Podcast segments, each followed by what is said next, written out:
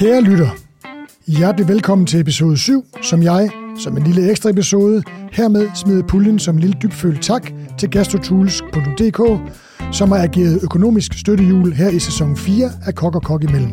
Med de øvrige kokkerkolleger, som venligst har investeret deres tid øh, til en god lang snak med mig i de tidligere episoder her i sæsonen, skal jeg naturligvis vare min mund med at proklamere, at jeg hermed gemmer det bedste til sidst. Men jeg tror, at vi alle kan blive enige om, at jeg har gemt noget af det største til sidst, nemlig tidligere hofkok, Bocuse d'Or d'Argent vinder, en af de mest gavede og respekterede kokke herhjemme nogensinde. En kok, der siden starten af 60'erne ergærigt har arbejdet hårdt og i den grad har været med til at præge dansk gastronomi, som verden kender den i dag. Så velkommen til episode 7 af sæson 4 i dag med Jens Peter Koldbæk. Moin, kan vi godt sige i dagens øh, anledning, og velkommen til. Mad fylder mod meget... Vi prøver lige igen. Moin og velkommen. Mad fylder utrolig meget i folks bevidsthed i disse tider, og dermed også på sendefladerne, i aviser, magasiner og i særdeleshed på sociale medier. Restauranterne viden om kokkenes kreative frembringelse og den årlige Michelin-stjernefordeling er blevet en værmandseje og noget mange følger intenst over hele landet. Derfor har jeg, din vært Thomas Rode Andersen, bedst kendt som Rode, tidligere direktør og køkkenchef på Kongens Kælder i København, besluttet mig for at blive klogere på mit fag og hvad der driver en ambitiøs kok. Jeg har inviteret nogle af mine kolleger, hvor jeg er nogle af mine allerbedste øh, og ældste venner. Nogle af dem er ovenikøbet mine idoler. Det er faktisk det, der er tilfældet med dagens gæst. Øh, på en venskabelig sludder om deres liv, karriere og færden som kokke i den allerøverste top af dansk gastronomi. Kok og Kok imellem er et hobbyjournalistisk podcast, hvor branche og fagkendskab samt tætte personlige relationer spiller ind, når vi skal finde ind til hjertet af dagens kok. En kok, der på en eller anden måde har fået formået at være med til at drive den gastronomiske scene i Danmark frem til den status, den i dag har i verdenskøkkenet. Ude bag forhænget her i Frank Managements lokaler sidder alt som altid Kalle. Hej Kalle. Jeg vinker til ham, det kan I ikke se, men det gør jeg. Og sikkert en klokkeklare lyd til lige med, at han indimellem skylder et billede eller to undervejs i seancen. Og det er så vendt min gode gamle øh, kokkelev og gode ven, øh, nuværende køkkenchef på Restaurant Polly, øh, Sola Luna og Frank, tror jeg der. Øh, køkkenchef Anders Trier Poulsen og hans lille ensemble, der bidrager bidraget med den lille, fine musikalske vignet. Så tusind tak, fordi I hører med derude. Dagens gæst øh, har, hele, øh, altså, har gennem hele min karriere været mit helt store idol. Og det har han faktisk været, siden jeg begyndte at gro øh, hår på kokkekaramellen, om man så må sige. Men faktisk det skal jeg stifte jeg bekendtskab med ham langt tidligere, måske så langt tilbage som i starten af 80'erne. Dengang var det nemlig kutume, at når vi unge knægte, der voksede op i og omkring Møltønder, fangede store, flotte geder, ja, så gik vi til Schackenborg Slotskro og solgte dem til krumanden, der helt tilfældigvis var storebror til dagens gæst. Dagens gæst hedder nemlig Jens Peter Koldbæk og arbejdede øh, side om side med brormand Børge og havde importeret retten Saumon Soufflé, som, man, øh, som man har lært at lave på den legendariske restaurant Auberge de Lille i Ilhøjsen i Alsace. En tynd lakse eskalop, en skive laks, smurt op med en skøn og luftig fars på gede og eller sandart, ledsaget af en cremet sauce, blandt andet med alsaciske sylvaner, fiskefong fløde, og slutligt monteret med flødeskum for at gøre den let og luftig, og lidt smør, og ledsaget af en tomat, uh, tomatkompot og en butterdejsfløde. En fantastisk ret. Øh, om det var dig personligt, din bror eller nevø Jan, der tog med mod fisken dengang, det kan jeg simpelthen ikke huske, Peter. Øh, så det gælder ikke helt øh, med, at vi kender hinanden så mange år tilbage, men alligevel. Så første gang, jeg sådan rigtig husker, at vi sådan mødtes og talte sammen, det var til en frokoststue på øh, Chapol, restaurant Chapol i Kupfermølle, hos din gamle ven øh, og kollega Christian Bindt, som jeg mener stod i lære, mens du arbejdede på Værste Lille. Øh, og her taler vi formentlig, øh, altså, da jeg mødte dig, 92, jeg var fiskekok på Chapol, og Christian overlod med den store ære, som det var at komponere en ret til din frokost og du tog dig tid til at kommentere på den helt øh, uden opfordring. Og så vidt jeg husker, var det en sandardfilet, som jeg havde saltet og stænket med akvavit, og så havde jeg viklet ind i en tynd skive øh, smørsyltet kartoffelbånd, og så stegt den sprød, og så den med en krabsefrikassé og en skummende sauce, øh, som også havde fået streget fra akvavit. Du roste retten, og jeg var meget, meget glad, og jeg var faktisk øh, ekstatisk. Gennem årene er det blevet til rigtig mange gode stunder, mange middag, events, sammenkomster, øh, kokketræf, alle lejligheder, hvor omdrejningspunktet naturligt var vores fælles interesse for processen med at tilvejebringe det gode måltid. Dit engagement er ikke gået stille hen, og du har modtaget stort set alle mulige hædersbevisninger, der findes i ind- og udland. Du har kvært dine erfaringer i konkurrencemiljøet, og især på Kystore, som vi skal snakke lidt om, holdt mangt en konkurrencedeltager i hånden, hårdt i hånden på vej mod nåløjet, og du har gennem utallige gode relationer lavet flere kokkeoptrædende, øh, end de fleste kokke har pillet løg. Og for nylig har du om sider, tør jeg godt sige, benået en bog, som en samlet branche på har ventet på i årtier. Kære Jens Peter Koldbæk, velkommen til. Ja. Tusind tak, Thomas. Tusind ja. tak. Så det, er, det, har jeg, ja, det har jeg set frem til.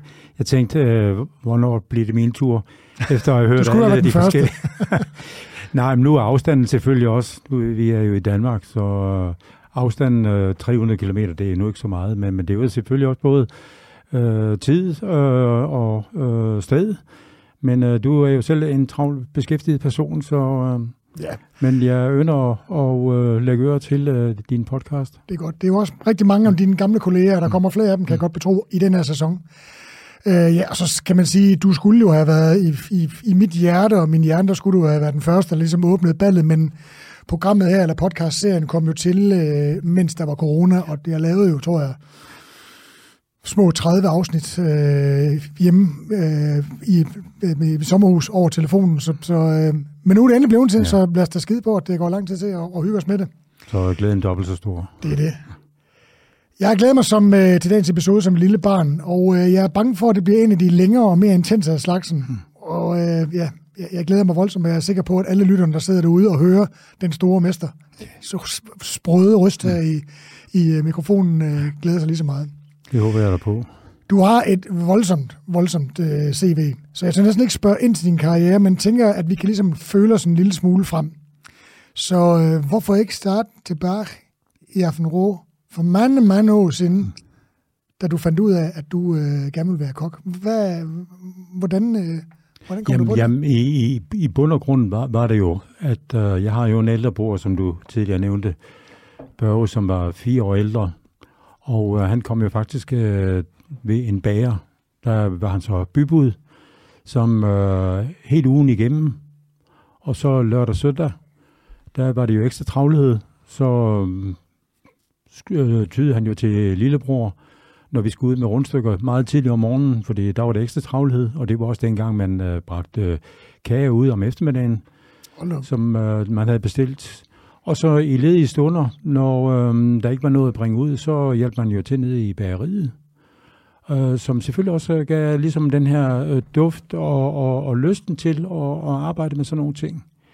Men i, i bund og grund var det jo nok fordi, at min, øh, min bedstemor, hun har altid været sådan et samlingspunkt for, øh, for os øh, børn og, og børnebørn. Så øh, hun blev jo tidlig enke, øh, allerede med 36 år, og havde fem børn. Så øh, pludselig så skulle hun jo ud og, og vaske øh, for andre. Og øh, så hun var jo også øh, hjælp på det, det, det nærliggende øh, forsamlingshus. Og øh, stod også i køkkenet og lavede faktisk fremragende mad. Så hun samlede jo altid øh, ved store festlige lejligheder, der samlede hun jo især ved, ved juletid. Så var vi derovre, og så var vi faktisk 25-30 mennesker, som, øh, og det var stadigvæk øh, beundringsværdig, at hun kunne sidde øh, lave mad til 25-30 mennesker med øh, et øh, bare lidt beskeden komfur. Øh, og så lavede hun den herligste mad og, og de bedste saucer, som øh, jeg stadigvæk har i erindring. Og dengang, da min far, han øh, og mor, de skulle giftes, der kom min mor faktisk i lære ved min bedstemor, fordi øh, øh, hun skulle jo lære den her øh, gode mad. Og der blev jo også, det var jo det på det tidspunkt, hvor man øh, er til slagtede øh, grise, hvor alt blev brugt. Så det, øh, det står virkelig som en, en øh, nær øh, erindring. Så det var oplevelsen med det gode måltid, og det der med at spise det gode måltid, og, og respekten for, mm. at, at din, din bedstemor stod der og lavede alt det der mad. Det var, var det det, ligesom fik startet Jamen det, tingene det, op? Det, det, det, var jo nok, øh, det var jo nok det. Og så øh, var det jo, at øh, min bror, da øh, han øh, så øh, kom hen i den alder, hvor han skulle finde et, et, øh, job, øh, så ville han faktisk være, være kok. Og på det tidspunkt, øh, der var det jo Hotel Dagmar i, i Ribe, som havde fået en, øhm, øh, en direktør, der hed Tage Petersen, som kom fra Hotel Europa i Åben Rå. Og øh, det var, øh, jeg kan endnu huske, at øh, man øh, havde sådan et, et øh, blad, det hed Flittige Hænder. Og der var det 12-13 restauranter, som øh, var i de flittige, hænder, øh, flittige hænder, var faktisk øh, sådan en hver uge, når det her ugeblad det kom ud. Og der var det forskellige øh, restauranter, hoteller, som var i, og der var blandt andet øh, Dagmar placeret som nummer 5. Øh, var, det, var det sådan en lille guide, eller hvad? Hvorfor? Var det sådan en lille guide, eller sådan en, man kunne gå rundt og Nej, det, nej men det, der var, var det sådan en, en, øh, en, øh, en, en optagelse af, øh, og en, øh, en fremvisning af selve hotellet, øh, og hvad man præsenterede på så et internationalt hotel som, som Hotel Dagmar. Det var det der fine gamle sted. Så det var blandt de, de 13 bedste i, i, i Danmark. Og der var så heldig, at min uh, bror han uh, fik så en læreplads der. Ikke? Og når han så kom hjem, min, uh, vi er jo en, en beskeden uh, familie. Min far, han var jo smed, og der, der skete jo ikke så meget ud over det, at når han kom øh, hjem ved, ved middagstid, og hvor han øh, spiste, øh, hvor vi spiste sammen, øh, ved, ved muligheden var der, og om, om søndagen, så sad vi jo så inde i stuen. Det var så, øh, øh, hvor vi blev spist af det fine servis, ikke? Men så når min bror han kom hjem en gang om ugen for at besøge øh, os, så øh, havde han selvfølgelig også hans vasketøj med. Og det havde sådan en speciel duft, at øh, jeg fik den der øh, vane, at øh, i et øh, snit, så øh, trak jeg det her tøj på. Det snavsede tøj, og min mor hun blev jo så øh, forbandet over, at jeg tog det her snavsede øh, tøj på. Men det er, jo, det er jo den her duft, øh, det bragte mig et eller andet sted hen. Øh, fordi der skete jo ikke så meget andet. Og så fortalte han jo alt, hvad det sker på sådan et internationalt hotel. Og så tænkte jeg, at egentlig, det var, det var jo noget, som jeg virkelig havde lysten til, fordi jeg overtog sådan set egentlig lærepladsen, eller jeg overtog egentlig den her byplads efter min bror fortsat ved, ved, ved bæren, og ville egentlig sådan set i bærer eller konditorlærer, men der var ikke så, så mange øh, udbud på det tidspunkt. Og så passer det faktisk med lige efter fire år, der bliver jeg jo konfirmeret, som min bror han blev udlært. Og han lavede en, en, en meget fin eksamen, Øh, men øh, det har jo altid stået i kortene, i hvert fald fra, fra min fars side af, at jeg skulle være smed som ham. Fordi øh, det var hans far, min, øh, altså min bedstefar, min oldefar, og det skulle jeg også være, og jeg var også opkaldt efter min far. Så det var en kæmpe skuffelse, at øh, jeg sagde, at jeg, jeg vil gerne være kok. Men hvorfor ville Børge ikke være kok? Eller smed, undskyld? Nej, altså det, øh, det, det var jo ikke spændende nok, når du så min, min far kom hjem. Ikke? Han arbejdede jo på Åben Rå Karosserifabrik, og det her øh, snavsede tøj, og der var jo ikke så meget spændende i, i, i sådan en tilværelse. Ikke? Så, øhm, og det var jo så egentlig så det, at øh, det, det passer jo meget fint, fordi når min bror han blev udlært der, så var den her øh, plads, der var jo så ledig til at overtage. Og så var min far, han var jo så meget konsekvent, så siger han, jamen det er fint nok øh, ved konfirmationen. Der får du jo her til nogle, nogle penge, og du får nogle gaver og så videre. Så siger han, de der penge, du får til øh, konfirmationen, der køber du så kokketøj for. Der kunne jeg lige få tre sæt kokketøj, som jeg selv var med ud og, og, og købe. Ikke? Og så sagde min far, helt konsekvent, så er der ikke noget fortryd længere, nu er tøjet købt færdig. Ikke? Du og, det, ja. fordi min bror, han havde jo mere eller mindre slidt øh, de sæt øh, op, som han havde købt. Og så var det bare lige øh, på og hårdt. Og så øh, er det jo sådan i, i det tilfælde, at min, min bror, han øh, ville jo ud og se den her store verden, som nu mulighederne, øh, de bød på, når du er uddannet kok. Men øh, han øh, gør en øh, pige gravid, og øh, besluttede sig faktisk for at øh, vil giftes. Fordi nu skulle det altså tjenes penge til øh, øh, familien.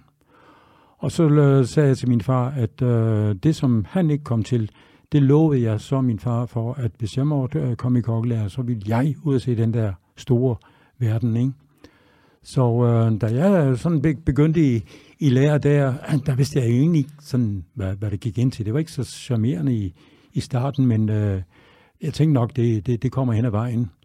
Men øh, under min øh, konfirmationfest, der havde jeg jo så lovet øh, til hele familien, at jeg ville gøre eksamen endnu bedre, end min bror han havde gjort.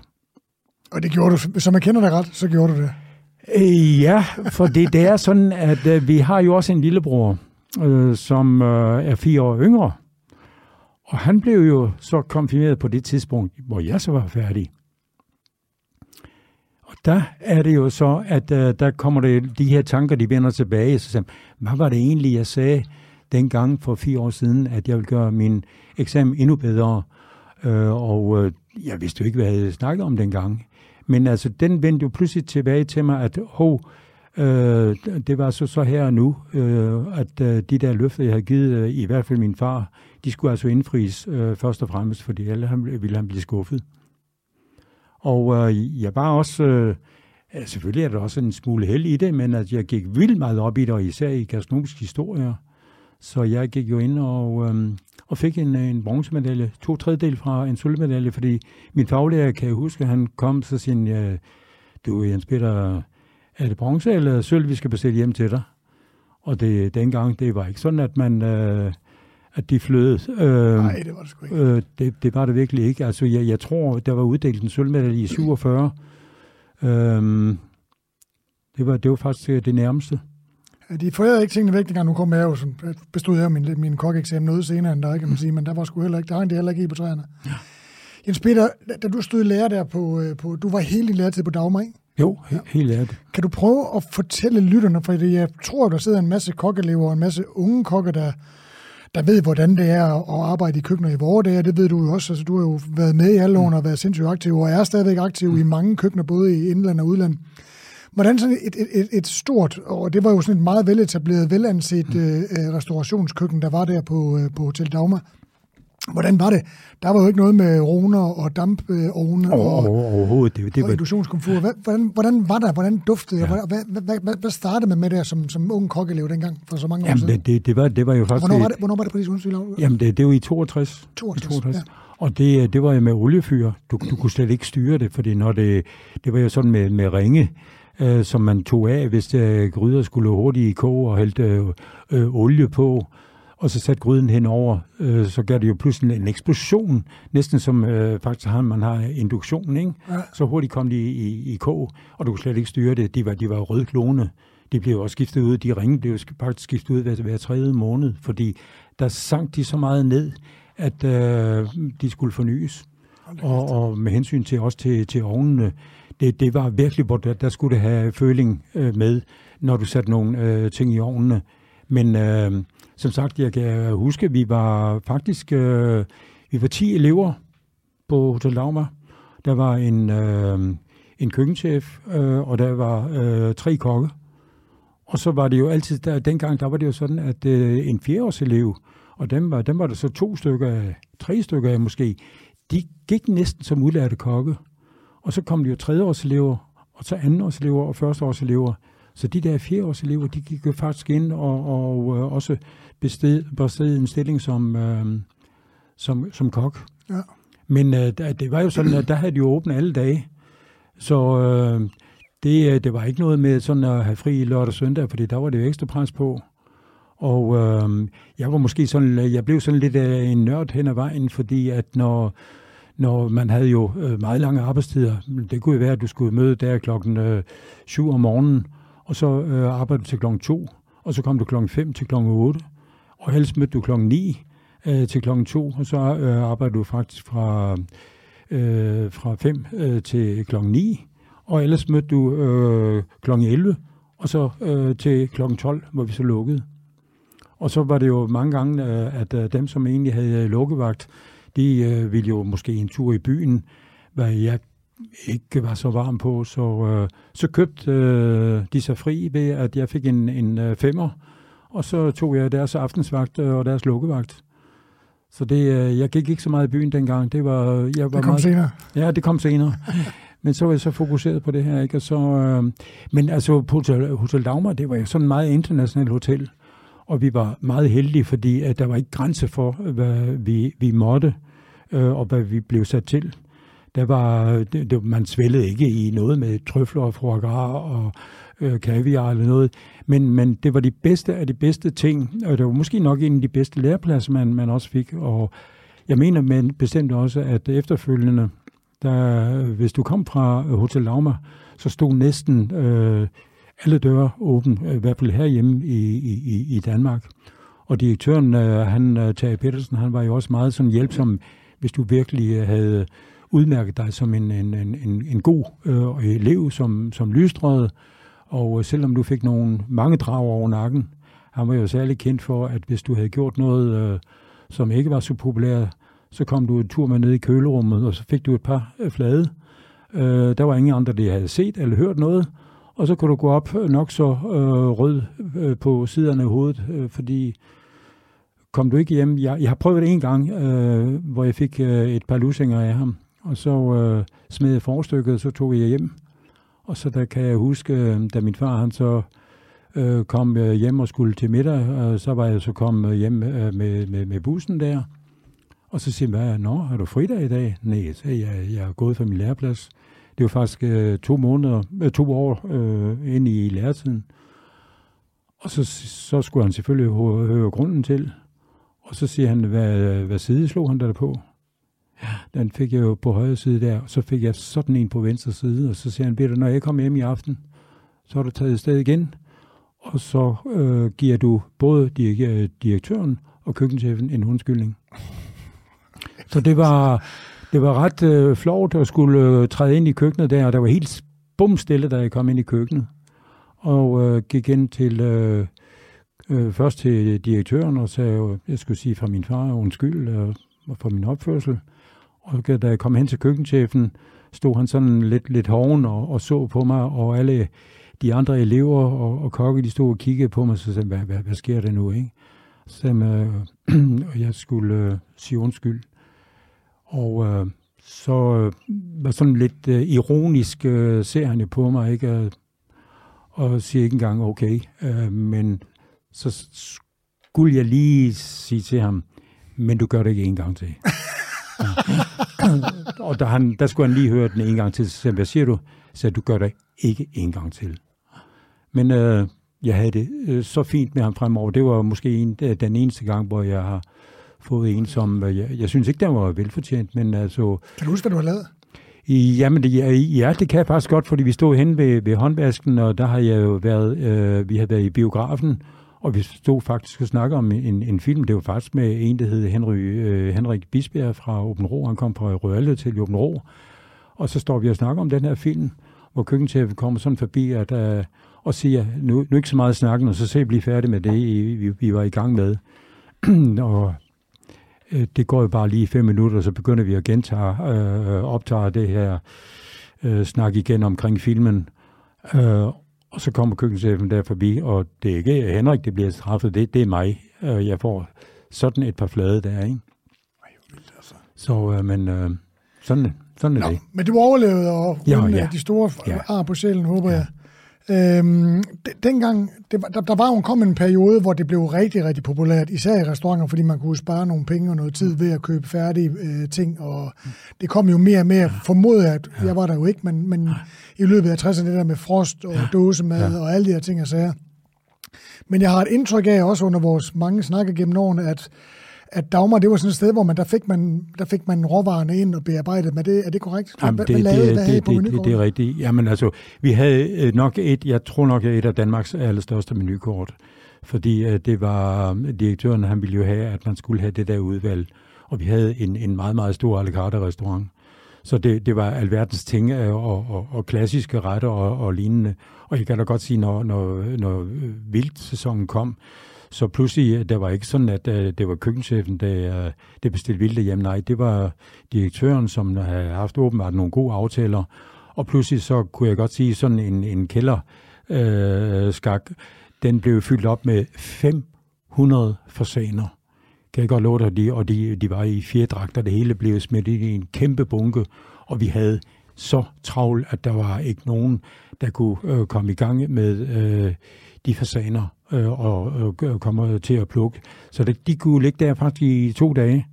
Så når man endelig så et, et hul der, så blev vi så et, et par elever blev så sendt ned i, i, øh, og på trappen, og så sad vi og plukkede de her fasaner, og der var det allerede øh, faktisk øh, gået øh, orm i den.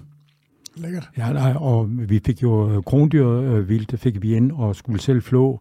Så øh, når du strøg sådan en, en kam igennem håret bagefter, ikke, det var jo fuld af, af de her RT'er. Og, Så det, det, det kribler helt i en, øh, når, når man tænker på det engang. Men altså, nej, der må jeg sige, at og vi fik øh, øh, kalvekøller hjem, og vi havde øh, lam hjem, og alt muligt blev skåret ud.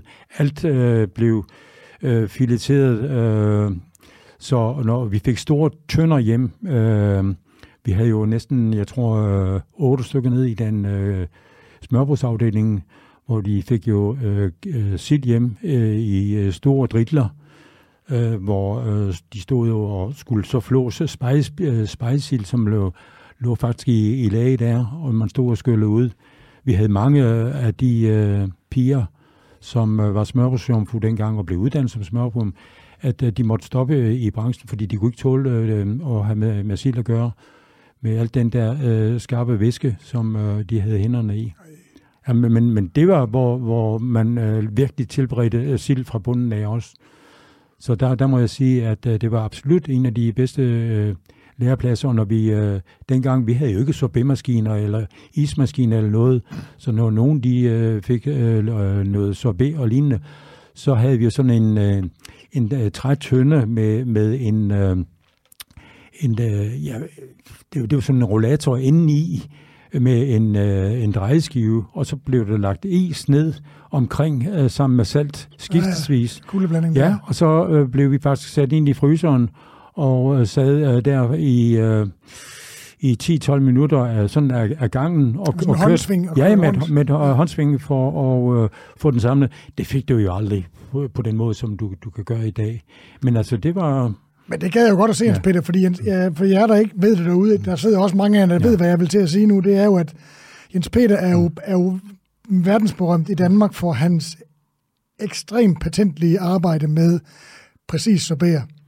Og når man har set øh, altså, Jens Peter danse en hans øh, pas de med hans ismaskine, hvor han står, altså, og, og, og det er uden, at om det er 20, 60, 120 eller 40 mennesker, ja så kører Jens Peter, starter han hans gamle øh, ismaskine. Du har haft nogle stykker efterhånden. Jeg har haft nogle stykker, ja. ja. Og kører den, den mest perfekte, altså den, den, den så med den mest perfekte konsistens, man kan forestille sig. Kører den, slukker den, åbner låget, tager en ske og former den smukkeste kanel i verden, uden haler, uden noget som helst. Mm.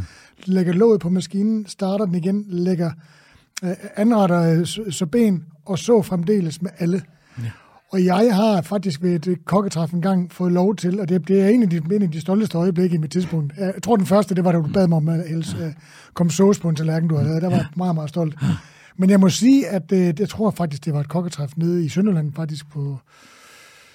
Uh, det er lige meget. Ja. Uh, Hotel Baltic, tror jeg. Ja, det var Baltic, ja. ja. Og jeg fik lov til, for du gik ind og fortalte historien, der fik jeg lov til at kugle og tænde og slukke uh, sorbetmaskinen, mm. mens alle de andre kokke stod i huden. ja, men jeg, jeg, jeg plejer også altid at sige, at uh, du skal lægge et æg, så selv en høne med sundlig. Ja, mm. og det, mm. det, det, det påstod de, at det mestrede jeg. Mm næsten lige så godt som dig den aften. Men, men det, det, det kan også kun lade sig gøre i det øjeblik, hvis du øh, er i stand til at lave øh, så ben med, med den der konsistens. Jeg ved godt, det er nogen, der, der bruger noget øh, gelatine, og der er andre, der bruger glukosen, men, men den der nøjagtigt afstemt øh, med, med hensyn til selve pyréen, med, med sukkeret, med citron, glukose eller øh, gelatine, øh, men at øh, smagen, den er, den er så intens, øh, og øh, at øh, med, med omdrejning i maskinen, at den kører med sådan en hastighed, at farven bliver bevaret.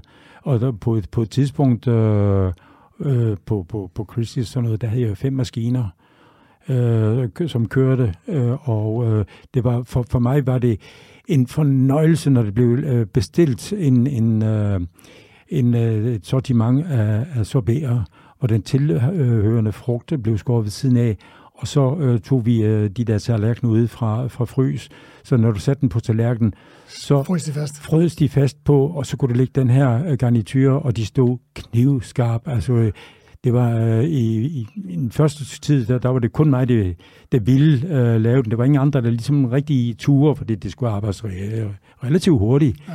Men også at se den også, og den stod jo så skarp. Så det, øh, det synes jeg, det var noget af det, det, det flotteste syn, og så for ikke at snakke om smagen. Ikke? Ja. Og jeg, det, men det er jo fuldt derhjemme, altså fra de første, ja, jamen det, det, det kan vi snakke om mange timer, mm. men det skal vi ikke, fordi at Læretiden. Øhm, og du, nu spændt du selv enden med at komme ud i verden. Tilbage i... Ja, det bliver jo så faktisk... Nu har jeg skrevet starten af 70'erne, men det er jo rent faktisk slutningen af 60'erne. I virkeligheden midten, ja. slutningen ja. af 60'erne og starten af 70'erne. Der var du en, øh, en ung kok, der som du selv beskrev, øh, drømte om at komme ud i verden. Og, øh, og, og den drøm, du havde der, da du, og, og du sagde til din far, nu, nu tager jeg Børges øh, chance der, og, og, og så er det mig, der kommer ud i verden. Mm. Det kommer til at ske. Ja. Øhm, ej, nu har jeg simpelthen glemt noget her, for det er da frygteligt. Fordi det er, det, nå, nu, undskyld derude, jeg, jeg plejer ikke at sidde en side og kløjse i det, men det gør jeg sgu lidt nu, fordi at, at øh, jeg havde faktisk, øh, der var en grund til, Jens Peter, han, øh, han, han fandt ud i verden, og, og den måde, han ligesom kom ud i det, der skulle jeg have haft en bog med som hedder øh, øh, en, stadig en rejse værd ja. af Kruse. Ja, øh, og jeg har den liggende derhjemme ja, på bordet. Jeg har simpelthen ja, glemt den, Peter. Sammen med det. Med, Svend, sammen med, øh, ja, det, det var Jens Kruse øh, og Ågaard. Undskyld derude, det er, det er ikke sjældent, det er meget, meget sjældent, jeg kløjs i det, og undskyld, at jeg ikke tog bogen med. Men, men bogen, vil du lige kort, bare lige ganske kort beskrive bogen? Er det rigtigt, er det rigtigt at historien er sådan, at du, du simpelthen valgte de der steder, i ja, hvert fald det, i Frankrig? det er præcis. Da, da den der ligesom øh, kom ud, øh, der kunne jeg sætte nogle øh, krydser i, fordi jeg, jeg slugte den jo råt, øh, hvordan det var, og, og egentlig at besøge sådan nogle træstjerne restauranter. For mig, ja, der jeg efterhånden blev sådan lidt meget frankofil, øh, Øh, og, og det ville jeg skulle opleve, da jeg, da jeg læste den her bog, øh, En rejse værd, øh, hvor han beskriver, øh, hvor, øh, det er jo næsten som om, du var medspiser øh, i det her. Og så satte jeg nogle krydser i bogen, så de her steder, der vil jeg komme til at arbejde. Jeg tror, det var, jeg tror, det var, altså, jeg tror, den er bogen er fra, ja. det er, en, det er en, faktisk en af de første, i hvert fald jeg ja. kan huske, guides, ja. som i meget, meget et uh, skønt sprog beskriver oplevelsen af ja. at spise på en, en træstjerne ja, restaurant præcis, ja. i Frankrig. Ja. Men øh, du ved ikke, om vi skal komme tilbage til, du var jo ude før det, går ud fra, Jo, ikke? jo, fordi der, der var jo sådan, at øh, jeg, jeg var jo meget interesseret i øh, de kalde kyche. Øhm, og øh, derfor så kom jeg faktisk på, på ferie Yardside i Hamburg, fordi vi havde, vi havde haft en, en, øh, en kok på, på Dagmar, som øh, aldrig blev udlært, men han kom på øh, Atlantik øh, i Hamburg, som øh, det derværende meget, meget fornemt sted. Men øh, da jeg så snakkede med, med ham, så siger han, ved du hvad, du, du skal ikke på, øh, på Atlantik, du skal på sådan en fire yardside. Det var sådan set, øh, øh, skal vi sige, Tysklands øh, dangletær, som her i København. Og der øh, ville jeg sådan set lære om de, de kalde kykke, men øh, det, det var faktisk en, jeg var der en halvt år. Det var en, en, en meget, meget stor skuffelse. Det var sådan, at øh, på, på nogle tidspunkter havde man overkøbet øh, glemt øh, nogle øh, selskaber, og der så jeg, at man øh, tilberedte øh, dyreryg øh, faktisk i frityren. Ja, så det, øh, det var ikke det, for dig. Det, nej, men det, det var ikke, men det var også kun sådan lige et, øh, et, et, et kort spring, fordi jeg var faktisk meget opslugt af, af desserter, og jeg vender faktisk øh, rimelig hurtigt til, tilbage til, til Danmark, fordi det var jo, jeg vil gerne på, på Angleterre, fordi det var øh, sådan set flagskibet i, øh, i Danmark. Så jeg kommer på D'Angleterre, men nok lige så meget, fordi jeg vidste, at de havde et fantastisk øh, konditori. De havde jo det her Desiree, som lå, lå ude mod Østergade, og det var Gustav Vindeberg nok en af de dygtigste konditorer, vi overhovedet havde. I øvrigt øh, Gert Sonsens øh, lærermester. Så øh, da jeg kom ind på, på D'Angleterre øh, og øh, søgte om, om en stilling der, så fik jeg sådan set også at vide af Ole Christensen dengang, sådan en, øh, måske sådan lidt en hovski-snovski, men, men jeg kunne ikke lade være at, at beundre ham, fordi han kom jo altid den stiveste kokkejakke. Var han køkkenchef? Ja, han var køkkenchef, ja. ja. Og øh, med hat, og så havde han jo sådan et lille øh, glasbur øh, midt i det her kæmpe køkken, vi havde så nede i kælderen. Og han siger, du er godt klar over, Koldbæk, øh, det var altid med, med efterhånd, øh, godt klar over, Koldbæk, her er jo kun medaljekokke, øh, der arbejder på Dangletær. Så øh, nu, nu var jeg jo medaljekokke, men, men du skulle jo også leve op til, øh, til det der, ikke? Så øh, jeg kom ind faktisk og, og arbejdede der i... Øh, på, jeg kom faktisk på, på Kødpartiet. Øhm, og øh, jeg, øh, jeg gjorde øh, måske også en god figur dernede, øh, var populær blandt eleverne, fordi øh, jeg hjalp eleverne med, og øh, der var det sådan, du fik øh, tilbælt øh, to elever. Øh, og dem øh, havde du så øh, i sådan en periode, hvor du arbejdede sammen, så skiftede du med nogle nye. Og, øh, men der, der var jo sådan, at øh, der var også nogle minuser øh, der på, på Dangleterre, fordi øh, det var meget, meget drikkeri derinde. Og der var det jo sådan, at når Tivoli den lukkede... Blandt medaljekokkene. Ja, også det. Men der var sådan, når, når Tivoli den, den lukkede, så kom jo alle køkkencheferne fra Tivoli, de kom faktisk igen og fik stillinger som selskabskokke og lignende. Øh, og så blev det endnu mere øh, druk derinde. Så især når køkkentæppen, øh, når han gik hjem øh, der ved klokken to, så var det øh, øh kinesekokken, øh, en der hed Fonslet, som, som øh, tog over, og han var stort set øh, ligeglad med det. Men det gik man jo faktisk sådan ned i skralderummet der, og øh, så blev der drukket øl øh, mellem de her gamle kokke. Og det lige så snart, at øh, når, når ryggene de var forbi om aftenen, så satte de gamle kokke, de satte sig jo ind øh, ved, øh, øh, ved sådan et, et, et bord, hvor man sad og pillede kartofler, og de her damer, vi havde til at pille kartofler og rejer og hvad det var. Så satte de sig derinde, og så skulle øh, nogle af kokken, de havde sådan nogle øh, lysbilleder med, og så skulle der øh, vise nogle øh, lysbilleder, sådan noget, mere sådan noget pornoshow. Hold op. Øh, og, og der skulle du bare komme derinde. Øh, det blev øh, kaldt øh, flere gange på dig, men øh, ja, vi havde jo stadigvæk øh, bonger i køkkenet, og, men dem overtog eleverne sig så af. Så synes jeg, det, det, det, det, var, det, det var sgu for meget, så øh, jeg gik jo så ind i, i konditoriet, øh, og øh, så når jeg var færdig med egentlig med min vagt, når jeg havde en vagt fra klokken 7 til klokken 2, øh, så øh, efter klokken 2, så gik jeg faktisk ind i konditoriet, så blev jeg faktisk der og stemte først ud klokken 12 øh, om aftenen, fordi øh, der var utroligt, der skete rigtig meget ind i konditoriet, øh, og, og det var, det var meget, meget, meget lærerigt. Så, øhm, det var, så, det var fuldt, undskyld, jeg afbryder. Altså, du har jo, det den, den der sirlighed, som jeg egentlig altid har beundret ved det, den, den, den, det, det, det forekommer mig, det, det er jo sådan lidt, det, altså meget af din mad, selvom jeg altid synes, den har været meget naturligt, du har folk mere eller mindre, det kommer jeg lidt ind på senere, så vi kan nå det. Din stil har jo altid, men du har jo altid været meget, det, det, altså det fremgår meget tydeligt, det, det der, din glæde ved anret og din, ja. din simplicitet er sådan meget, meget patentlig. Kommer den fra, fra din kærlighed til, til dessertkøkkenet? Det, det, det gør det vel nok, fordi Thomas, jeg har altid betragtet sådan noget som, øh, som desserter, som, som noget, øh, det, det, selvfølgelig det er slutningen i et måltid. Du har siddet og, og spist der øh, igennem utallige retter, og dine øh, sanser, de er sådan set øh, indfriet. Øh, du har fået alle sansindtryk og, og opnået en, en mæthedsfornemmelse, sådan at øh, så stiller det særlig stor krav til en, en dessert, øh, fordi øh, som sagt, alt er blevet indfriet, og så kommer du hen, og mæthedsfornemmelsen er, er, er væk så skal du altså pludselig præstere en, en, en dessert, som, øh, som igen øh, giver et løft øh, og får dig op af stolen, fordi du kan bare ikke mere. Og så, så vil jeg gerne øh, servere en de, dessert, hvor folk de siger, gudskelov, den ikke var større, fordi så havde jeg forspist mig.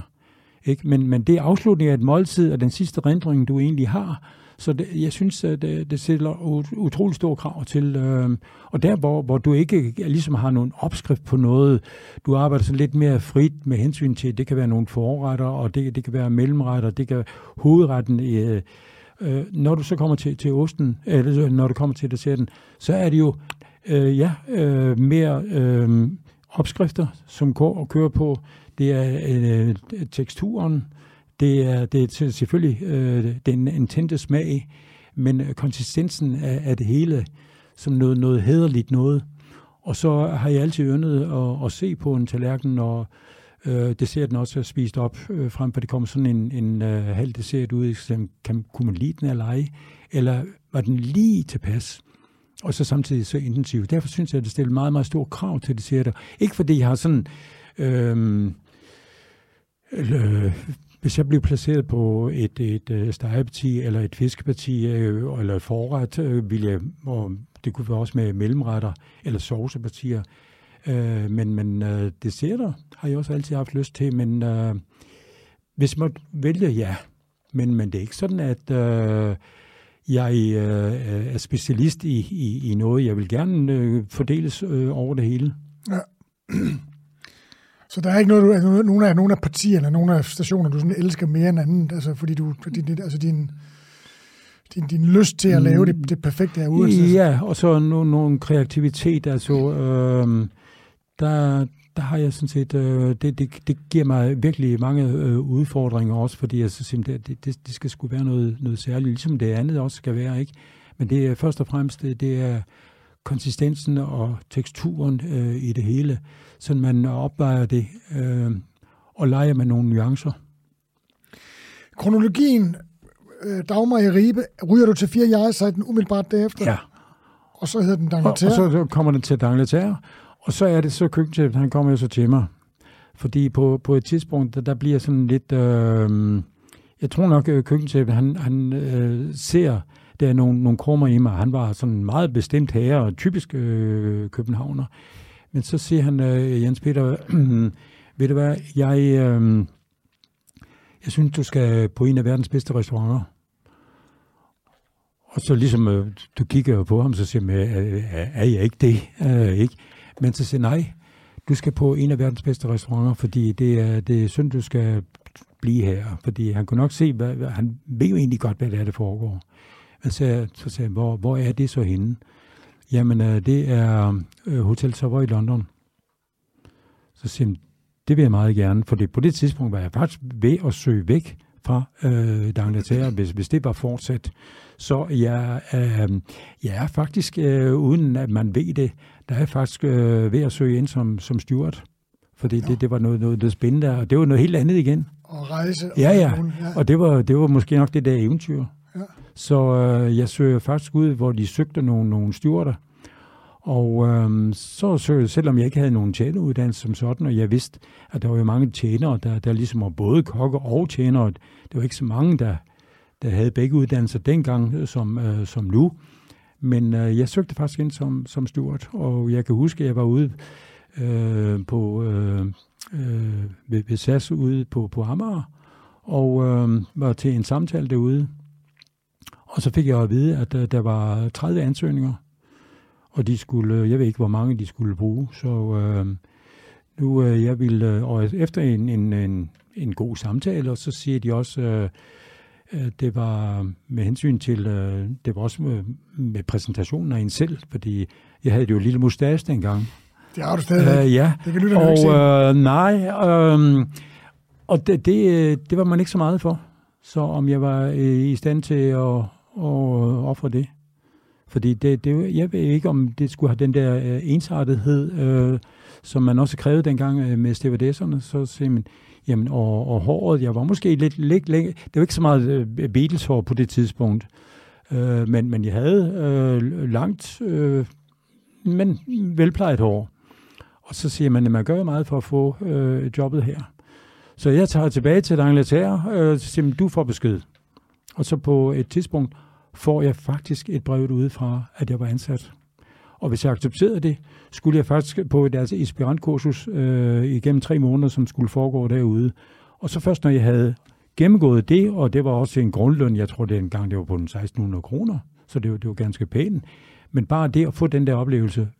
Hvis jeg øh, gennemgik øh, det kursus, øh, så kunne jeg kalde mig steward aspirant. Ja. Og den, øh, kom jeg til Christensen, altså vores øh, køkken dernede, så siger jeg, at jeg har fået en, en, en stilling her som, som steward.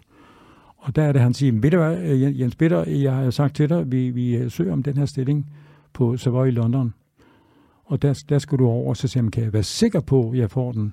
Jamen, vi mangler kun din opholdstilladelse. Arbejdsopholdstilladelse. Og så øh, den, øh, den, den får du. Og så øh, sagde jeg jo øh, nej tak til, øh, til Stuart. Og heldigvis for det. Ja, jamen altså, øh, jeg, jeg, jeg var jo helt opsat øh, på det her, så, fordi noget skulle der ske. Og så øh, skrev jeg så til den, at jeg var øh, beklagelig, men jeg ville egentlig øh, øh, godt lige vente. Og så siger de, jamen altså, en gang, hvor jeg har fået det tilbudt, så skulle det være en anden gang, så var jeg velkommen tilbage. Øh, det blev dog aldrig øh, nødvendigt at, at komme tilbage, fordi at øh, 14 dage efter havde jeg faktisk fået en øh, arbejds- og opholdstilladelse til øh, Savoy London. Så der røg du over? Ja. Og der, der er vi, øh, det vil sige, der er vi som 2, 26, 68. Sagt. Jamen, så, så bliver det så 68 der, ikke? Der blev jeg jo født. Ja, ja. Der blev du født. Der blev jeg født, mens du uh, suser rundt over i London og hygger dig. Ja. Så men øh, det, øh, det var jo også sådan at komme ind på hotel, der var jo øh, 80 kokke. 80 ja. kokke? Jeg øh, kommer til at arbejde på øh, et sourceparti øh, med ni kokke fra seks forskellige nationer. Og, Som kun lavede sovse? Ja, og så frokostretter. De lavede sovs og frokostretter. Men altså, jeg kan godt love dig for, at det var, det var jo en, en total omvending øh, for mig.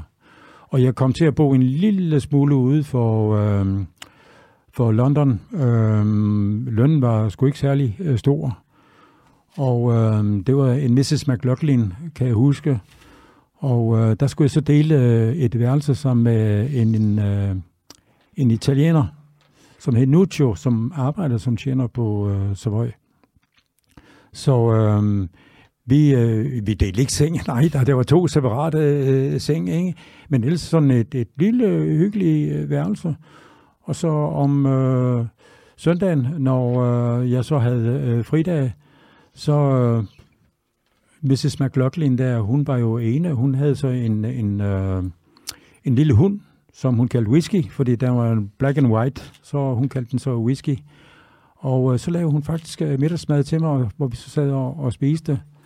Øh, sådan en rigtig sød øh, gammel dame. Øh, og jeg, jeg nød virkelig øh, at være der. Så men øh, som sagt, der, der, var, øh, der var ikke ret mange penge at gøre godt med. Og øh, så på et tidspunkt, øh, der havde jeg jo en fantastisk oplevelse, fordi øh, der kommer der er sådan en ældre øh, gående, øh, han er måske nok et, et par på 80 år, ikke? Og så siger jeg til øh, Max Buchholzer, som det var en, en Schweizer, som øh, jeg arbejdede meget sammen med. Vi havde det faktisk de samme vagter. Så siger han, øh, så siger jeg til Max, øh, hvordan kan de have sådan en gammel en kone her? Han, han sænker jo det hele.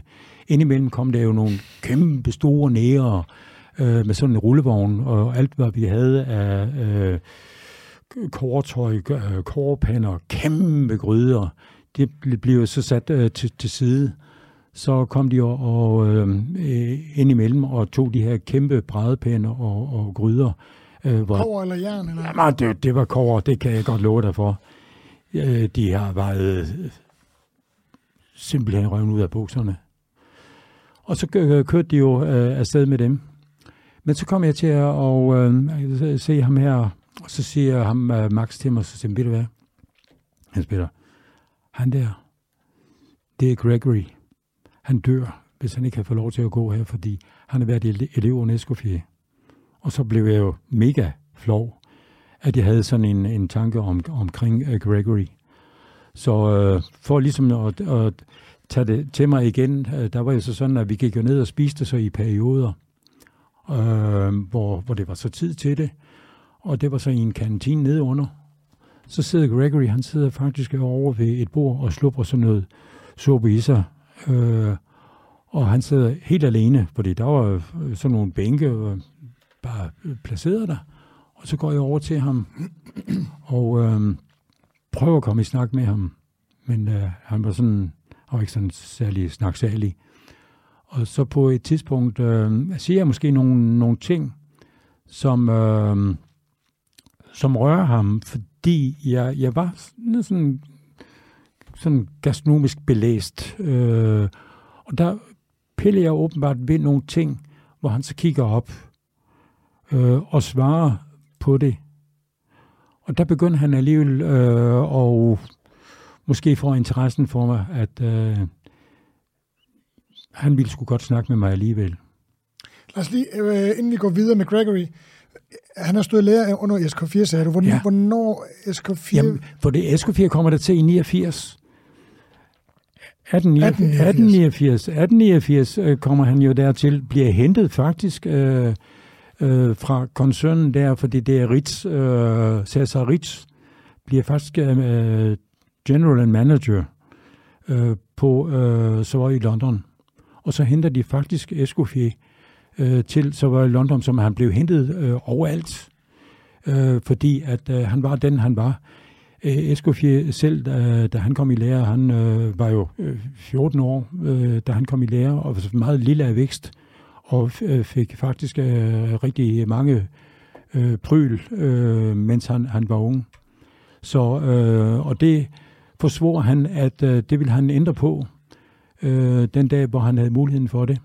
Så øh, Escoffier kommer jo faktisk ind og øh, laver faktisk øh, partier på øh, sådan nogle steder, og øh, med ro og orden, og faktisk øh, bygger et helt nyt øh, menusystem øh, op, og øh, kaster alt sådan øh, overflødige garnityrer, kaster han jo bort, og faktisk øh, gør en, en, en nummerer øh, ind en, en helt ny, øh, moderne cookery. Øh, og det er det, som øh, Escoffier han faktisk øh, gør, også med Savoy. Var det noget med, at han var militærmand også, så han havde det der... Jamen, han, havde sådan, han var jo ansat ved en, øh, en øh, general øh, under hans øh, øh, militærtjeneste, ja. ja. Og der er det, at, at han går ind faktisk øh, og øh, faktisk øh, laver en fordeling i, i, i køkkenet, øh, og går utrolig meget op i, også med hensyn til hygiejne, øh, med, med sundhed og lignende. Allerede på det tidspunkt er han klar over, at det, det kræver, øh, kræver en modernisering til af øh, køkkenet. Og, og i, i hvert fald det, at han uddeler det i partier, så det kommer meget mere styr over det. Det er ikke så meget karam over det længere. Og der går han faktisk ind, og der bliver han jo hentet øh, over, øh, overalt i Europa øh, til at, at kunne øh, gøre en indsats der. Og der er det, han øh, faktisk er, Gregory er faktisk i lære Escoffier. Og øh, ja, jeg ved sgu ikke, om vi skal gå mere ned i det. Øh, men hvornår, det ligesom, hvornår han, hvornår, Gregory, hvornår arbejdede han? Jamen, det, det har så været lige i, i slutningen af, af, net, af øh, se, han er, det har været i, i 90'erne, altså lige omkring øh, 1890, ikke? hvor han så er i lære. Og, og der er det nok på et tidspunkt, at øh, jeg går jo ind, og, og så fortsætter han det jo egentlig som, som, som kok, ikke? Han havde jo faktisk sådan et, øh, mens jeg så var der, der havde han jo et lille forkontor ind til køkkenchefen. Den, den køkkenchef, jeg var arbejdet under, der, han hed Trompetto, det var i italiener.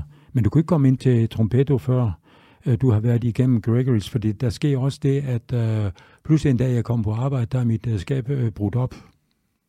Øh, og øh, det, øh, så skal jeg ind og, og øh, meddele det til øh, Trompetto, fordi det ville jeg selvfølgelig ikke finde mig i min... Alle mine ting var knive, alt var væk. Og så går jeg ind og, og spørger Gregory, om jeg kunne komme til at tale med Trompetto. Og øh, jeg forklarer selvfølgelig, hvad der er sket, og hotellets øh, øh detektive bliver sat på den her opgave. Hvad, hvad er der egentlig sket? Øh, man finder selvfølgelig aldrig der knive, Øh, men øh, til gengæld får jeg så øh, udleveret nogle, øh, nogle pund, og får at vide, at øh, jeg må ikke sige det til nogen andre, at jeg har fået erstatning øh, for, for de her knive, som, som var stjålet. Ikke? Så, øh, men øh, med, med Gregory, øh, der er det, at øh, jeg, jeg tror nok, jeg er berørt sådan lidt i historien af, fordi øh, Escoffier forsvinder sådan lidt væk fra historien i, i, op til slutningen af, af det 1900. Der er det en 3-4 år, der, der øh, forsvinder sammen med, med Ritz. Og det er fordi, at øh, Ritz, Cesar Ritz, som er jo general manager, øh, og øh, Escoffier bliver faktisk taget i at lave øh, underhåndsaftaler med leverandører. Ja, og der bliver Ritz bliver så fyret, og Escoffier øh, følger så efter at, øh, rejse det fra. Og det er nok det, som Gregory han han begynder at uddybe for mig, hvad der egentlig skete øh, dengang, og, og hvor han kortlægger det for mig. Vi skal måske lige sige for dem, der ikke ved det, at, øh, at Escoffiers bog er jo den, man faktisk stadigvæk til dels, nu ved jeg ikke så meget om, hvad der sker på kokkeskolerne mere, men i hvert fald, da vi i særdeleshed Jens Peter stod i lære, og også i særdeleshed, da jeg stod i lære, var det jo den blå kokkebog, som var baseret på sagt med al respekt, øh, så sådan, øh, var det sådan lidt en dårlig oversættelse af Escoffiers værker, en moderne, øh, man har prøvet at modernisere en lille smule, men det var den, som vi stod i lære mm. under, for, ligesom for at have noget, nogle referenceramme til nogle retter, som når man skulle op til eksamen, så skulle man lave bla bla bla, fordi så havde man ligesom et eller andet, man arbejdede ud efter, kunne bedømme, om man var god til at lave den slags mad eller ej. Og jeg tror, vi begge to var sådan, måske nok synes, den har en, en del for, en fundamenter, og Escoffiers principper har jo helt klart en, en, betydet meget, men det er måske også dejligt at se nogle andre ting, at man kan se det, man gør nu, så hvor man ligesom arbejder så meget rundt om tingene, og, og, og gør tingene på en anden måde. Vi skal videre fra Savoy, øh, og der er, der er vi ved at være ved, at du, skal, at du tager bogen før stadig en rejse værd og finder ud af, at du skal til Frankrig. Øh, ja, men det, det, jeg skal lige tilføje der, der øh, må, øh, med, øh, med Savoy Hotellet, ikke? at øh, der, der kommer jo der kommer til et punkt, øh, som, som nok gør, at jeg rejser lidt før jeg egentlig var det meningen, jeg skulle være der et år. Øh, men jeg var der kun et halvt år, fordi øh, så øh, pludselig kommer øh, Nuccio, som jeg jo delte værelse sammen med, han kommer jo hjem med nogle, nogle piger, og der øh, sidder vi jo faktisk, øh, han, så vågner han mig, og jeg sætter mig op i sengen, og øh, der er jo sådan lidt, lidt halløj, og så pludselig så stiller Mrs. McLaughlin, hun øh, kommer jo faktisk ind der og, og ser, at vi har piger på værelset. Og øh, hun ved ikke, hvor, hvor meget jeg, jeg er inde over der, men jeg, jeg sidder dog trods alt i, i sengen med... Øh, noget i hænderne? Nej, dog, dog ikke. Øh, og, men vi får, vi får begge to at vide, øh, at øh, så er det bare om at pakke kufferten.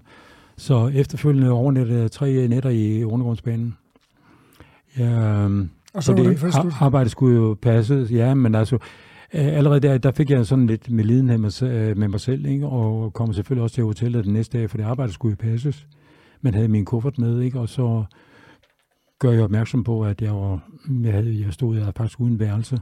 Og man ville selvfølgelig gøre nogle forsøg, men altså, man beskæftiger jo rigtig mange mennesker der, så øh, man prøvede. Så to, efter to dage øh, fik jeg så øh, er der et, et, et nyt værelse. Men øh, øh, så øh, som sagt, de to nætter overnatte jeg faktisk i, i underskronbanen, og som sagt, der havde jeg sgu sådan lidt med lidenheden med mig selv, og havde jeg heller ikke så mange penge. Og så er det en dag, jeg egentlig kommer på, på arbejde der. Øh, jeg bliver så skilt fra min, øh, min gode makker, som er øh, Max Buchholzer, ikke? Øh, og han bliver flyttet over på, det, på et andet parti.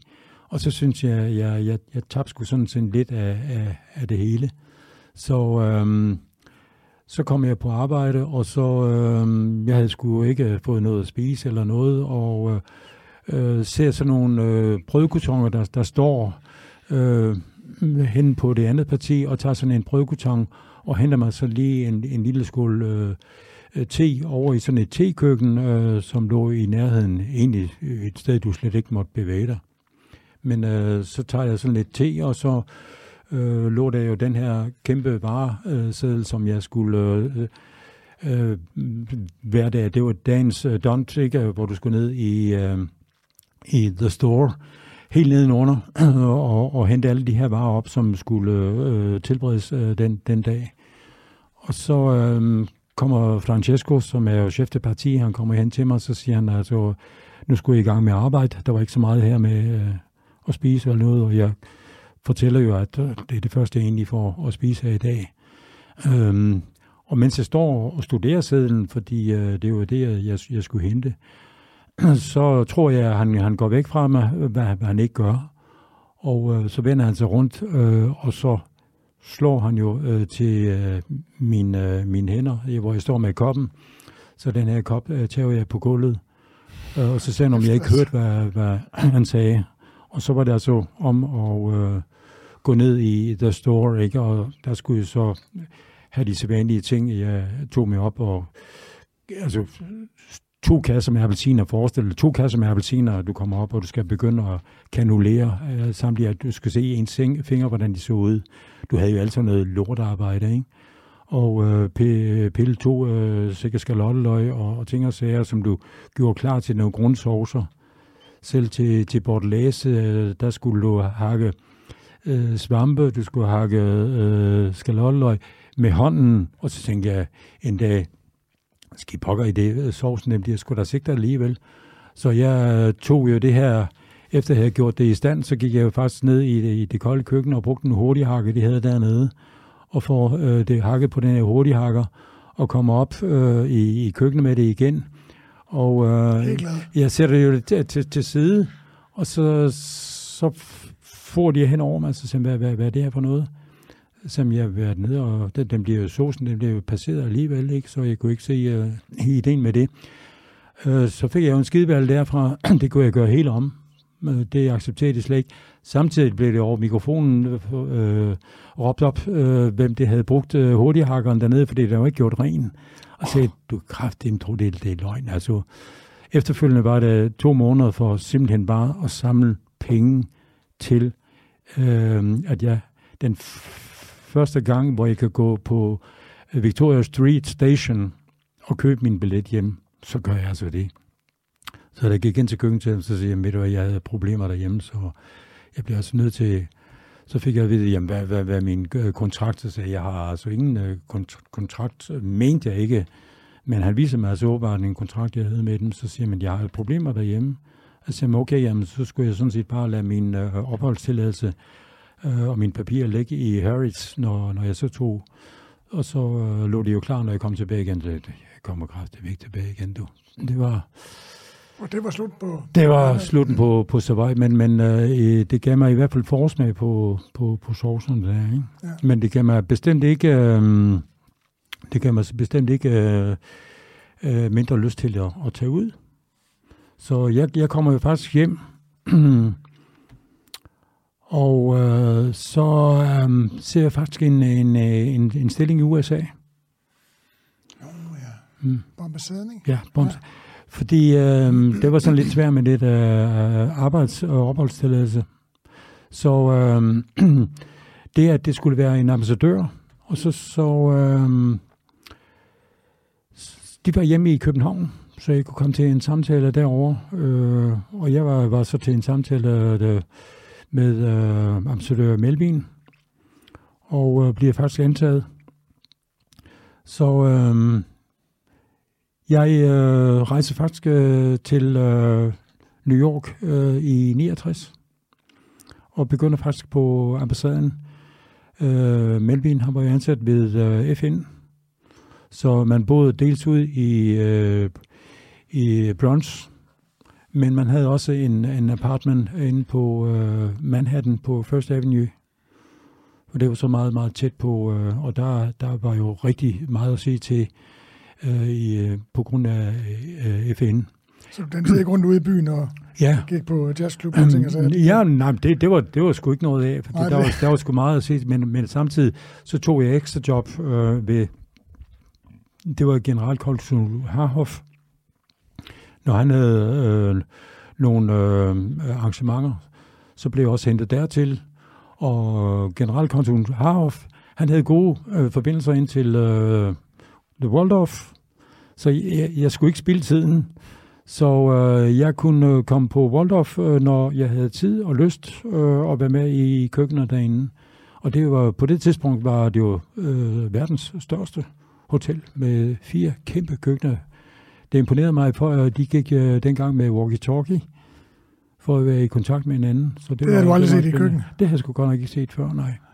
Men uh, det, det var nogle super gode oplevelser, og så samtidig var det også med uh, ambassadør Rønne i Washington.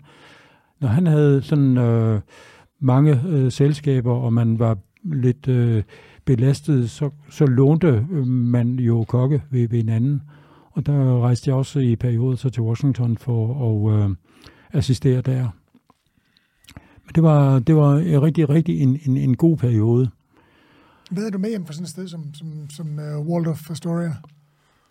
Jamen det, det er, der, der skal man være igennem længere tid, fordi det, er, det, var, det var måske nok det der det imponerende ved at verdens største hotel, og nu havde man ligesom fået øh, duften af Øh, øh, først og fremmest øh, Angleterre, så havde man jo fire yardside, så, så var jeg ikke, og så sådan en som The Waldorf ikke. Men jeg tænkte, øh, det er i hvert fald ikke sådan nogle steder, jeg, jeg skal bevæge mig på. Jeg skal være i mindre øh, af etablissementer, fordi det her, det, det er for stort for mig.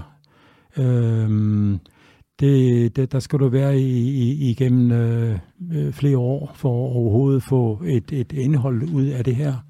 Ikke, altså for at komme til at lave de spændende ting. Altså for at komme til at lave, til at lave de der øh, spændende ting. Ja. ja. Det, det, det er alt for vidt og bredt. Og samtidig, øh, der er det jo sådan set inde på, på Bloomingdale. Øh, det er et kæmpe varehus i New York, fordi det, det gav mig også nogle, nogle frihed. der ser jeg så faktisk en, øh, en øh, kok, der hedder René Vedon, som øh, demonstrerer nogle køkkenmaskiner. Men øh, det var René øh, Vedon, han var kendt for. Han havde været køkkenchef på, øh, for præsident Kennedy og Jacqueline Kennedy i det hvide hus. Og ham går jeg faktisk snak med, øh, og øh, var sådan set interesseret i, fordi du, du er ung og flyvsk, øh, og der skal ske noget, så siger hold op, tænk en dag, hvis du kunne komme til at arbejde i, i det hvide hus. Og øh, han øh, fortæller mig jo, at øh, hans øh, gode ven, Henry, Henry Haller, øh, er faktisk i det hvide hus øh, i Washington. Han overtog jo faktisk øh, stillingen efter, at øh, der, hvad hed han, øh, René Vedon, han øh, blev så sagt op, øh, da, da Kennedy han så øh, bliver øh, myrdet. Ja. Og øh, der kommer der så øh, en øh, Johnson kommer jo til, øh, han er vicepræsidenten, og han øh, antager faktisk øh, Henry Haller. Og øh, så skaffer han mig øh, kontakt med Henry Haller, og via ambassadøren i, i, i Washington åbner de jo faktisk døren til øh, White House. Og jeg kommer faktisk i, i White House og får en, en, en samtale med øh, Henry Haller, og også med en, en øh, deres øh, personalechef, og så siger jeg, men øh, med mindre jeg ikke har amerikansk statsborgerskab, så får jeg ingen stilling i White House. Så det, det er mit Men du næste kom til samtalen? Hvorfor? Men du kom til samtalen? Ja, jeg var til samtale. Jeg var til samtale. Men, men det, det er jo så, øh, begynder jo faktisk sådan at nitre lidt, så siger, jamen, hvorfor ikke øh, få amerikansk statsborgerskab? Jeg snakkede så med øh, Melvin. Hvor, hvor lang tid har du været der på det tidspunkt der? Der er næsten halvanden år. Næsten halvanden år. Nå, du var der så ja. Og der, hvis jeg kunne være ved ambassaden igennem to år, så kunne jeg få amerikansk statsborgerskab, hvad normalt ville tage syv år. Men det, det kunne jeg så gøre. Så tanken er, er jo så, at øh, det, det vil jeg være, og øh, søge ind øh, ved, i, i Hvide Hus, når jeg får det amerikanske statsborgerskab. Og det lover man faktisk, at jeg kan få efter to år. Men? Men, så er det jo det. Øhm, halvanden år ude er jo lang tid, og jeg vil jo selvfølgelig gerne hjem på ferie. Så øh, på det tidspunkt kommer jeg jo hjem, og der har min bror, min ældre bror, Børge har jo så lige øh, fået øh, en bestyrelsesjob øh, på Schackenborg Slotskro. I Møltønder? I Møltønder, ja. Og så er du så lige pludselig tilbage i... Så kommer jeg jo der, og selvfølgelig tager jeg øh, besøger mine forældre, og tager ud til øh, at se det nye sted, han, han er i besiddelse af der. Og det er jo pudsigt nok, for det er lige 50 år på genforeningen. Så det var i 1970? Tænk en gang, ja. ja. Tænk en gang, ikke? Øh, og der er det kong Frederik og dronning Ingrid er jo faktisk besøg øh, ved øh, Grev Jacques. Og faktisk øh, skal øh, have nogle øh, større middag, som skal foregå på slottet. Og så øh, lokker min bror med mig selvfølgelig, det var på grund af Greve Jacques, han der siger, tror du ikke, at lillebror han øh, havde lyst til at, at deltage ved sådan et, et arrangement, fordi øh, der foregår noget meget stilfuldt. Som, øh, du har erfaring fra New York? Jeg havde sådan, jeg var, kom jo udefra og, og havde prøvet nogle ting, så øh, det kunne da øh, være, være skæg at, at være med til at, at, at prøve det. Og der blev holdt øh, to store middage faktisk på, på Schackenborg Slot.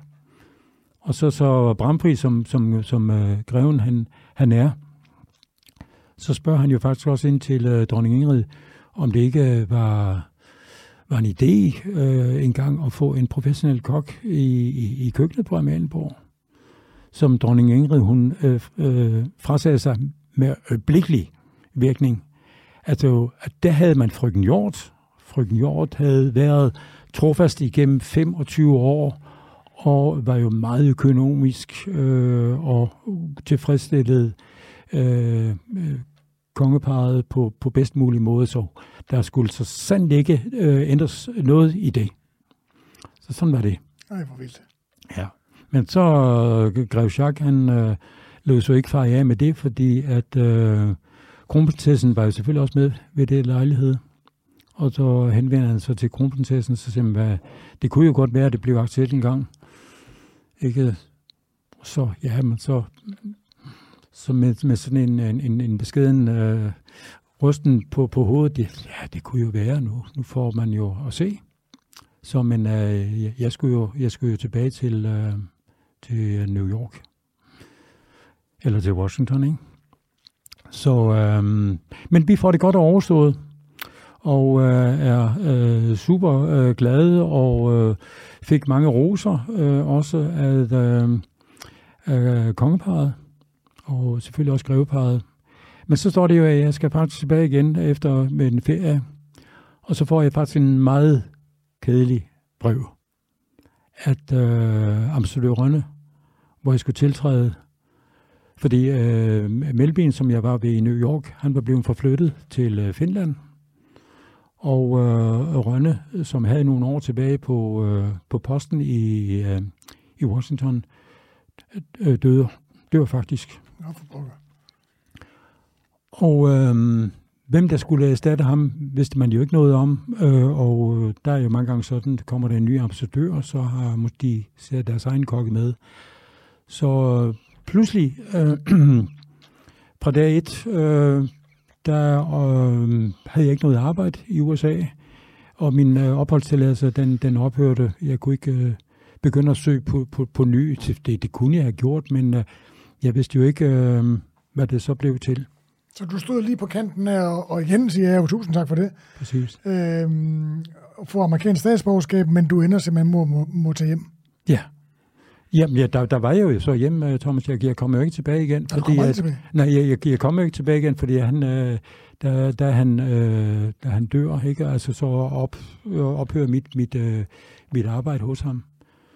Fordi der, der skal man jo først til at finde en ny, en ny øh, ambassadør, ambassadør ikke? Og, og som måske har sin egen kok med. Men jeg ved, jeg ved så ikke, jeg står virkelig i et tomrum øh, der, og øh, det er klart, at øh, Grev Jacques øh, øh, er meget behjælpelig dermed. Fordi han hører selvfølgelig også om min skæbne. Han vidste jo sådan set også, at jeg skulle til New York, øh, eller til, til Washington, ikke? og hører jo, øh, hvad, hvad det så sker. Og så siger han så, øh, om jeg aldrig har haft lysten til at, at tage til Frankrig. Jo, i, i, i den grad, fordi den her bog, som jeg havde, øh, men øh, jeg har forsøgt mange gange at skrive til nogle af de steder, men altså, når du ikke øh, kender nogen, som kender nogen, som kender nogen, så, øh, så var en meget lang. Der er ingen dør, der står. Heller dine stationer i... Det hjælper ikke noget? Over, overhovedet. London og New York. Ja, nej. Og så er det, Grev Jacques, han siger til mig, jamen uh, Jens Peter, ved du hvad, det var en eftermiddag, så kommer du over til mig, fordi uh, jeg har gode uh, bekendte i Frankrig, så vi kan jo starte et sted. Og til min store overraskelse er det faktisk Lubert Lille. Som jo optrådte i bogen, stadig en Som optrådte i bogen. Så, uh, og så siger han, uh, kom over uh, i eftermiddag, og så um, ringer vi derned for at høre ad, for at gøre øh, processen meget kort. Og han er som sagt, øh, han fik jo bekendtskab med, øh, med Lobert Lille, fordi man siger på et tidspunkt, øh, Kron der var jo faktisk med i, i øh,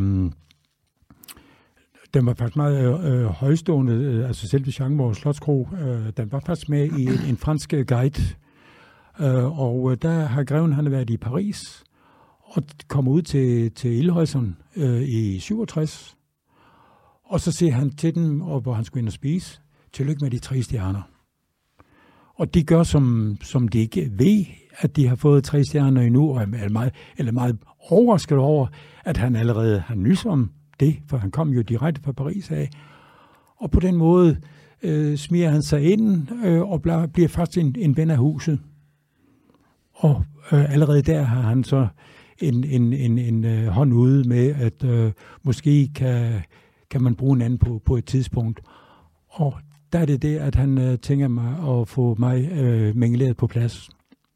Så endelig langt om længe får han kontakt med Lobert Stalil dernede, og vi sidder og får faktisk noget øh, Campari øh, ude på terrassen. Jeg, jeg husker det så tydeligt. Jeg har ikke drukket Campari siden. Så øh, og han, øh, øh, da vi får som sagt det der Campari, og han spørger, øh, han spæder nok sin Campari op, hvilket jeg ikke gør så meget, øh, finder jeg der ud af senere. Men øh, den her øh, telefonsamtale, den øh, var sådan i, i, nogle, øh, i, i et stykke tid.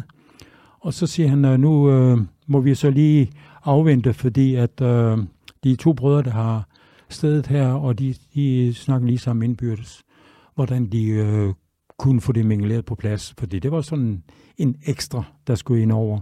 Og hvordan, på hvilke vilkår jeg så skulle dernede. Men, øh, men du arbejder sammen med din bror på det der tidspunkt? Ja, der er en, jamen, ja, nej, det gør jeg faktisk ikke. Jeg er jo bare hjemme på ferie. Ja, det, der er jeg bare hjemme på ferie.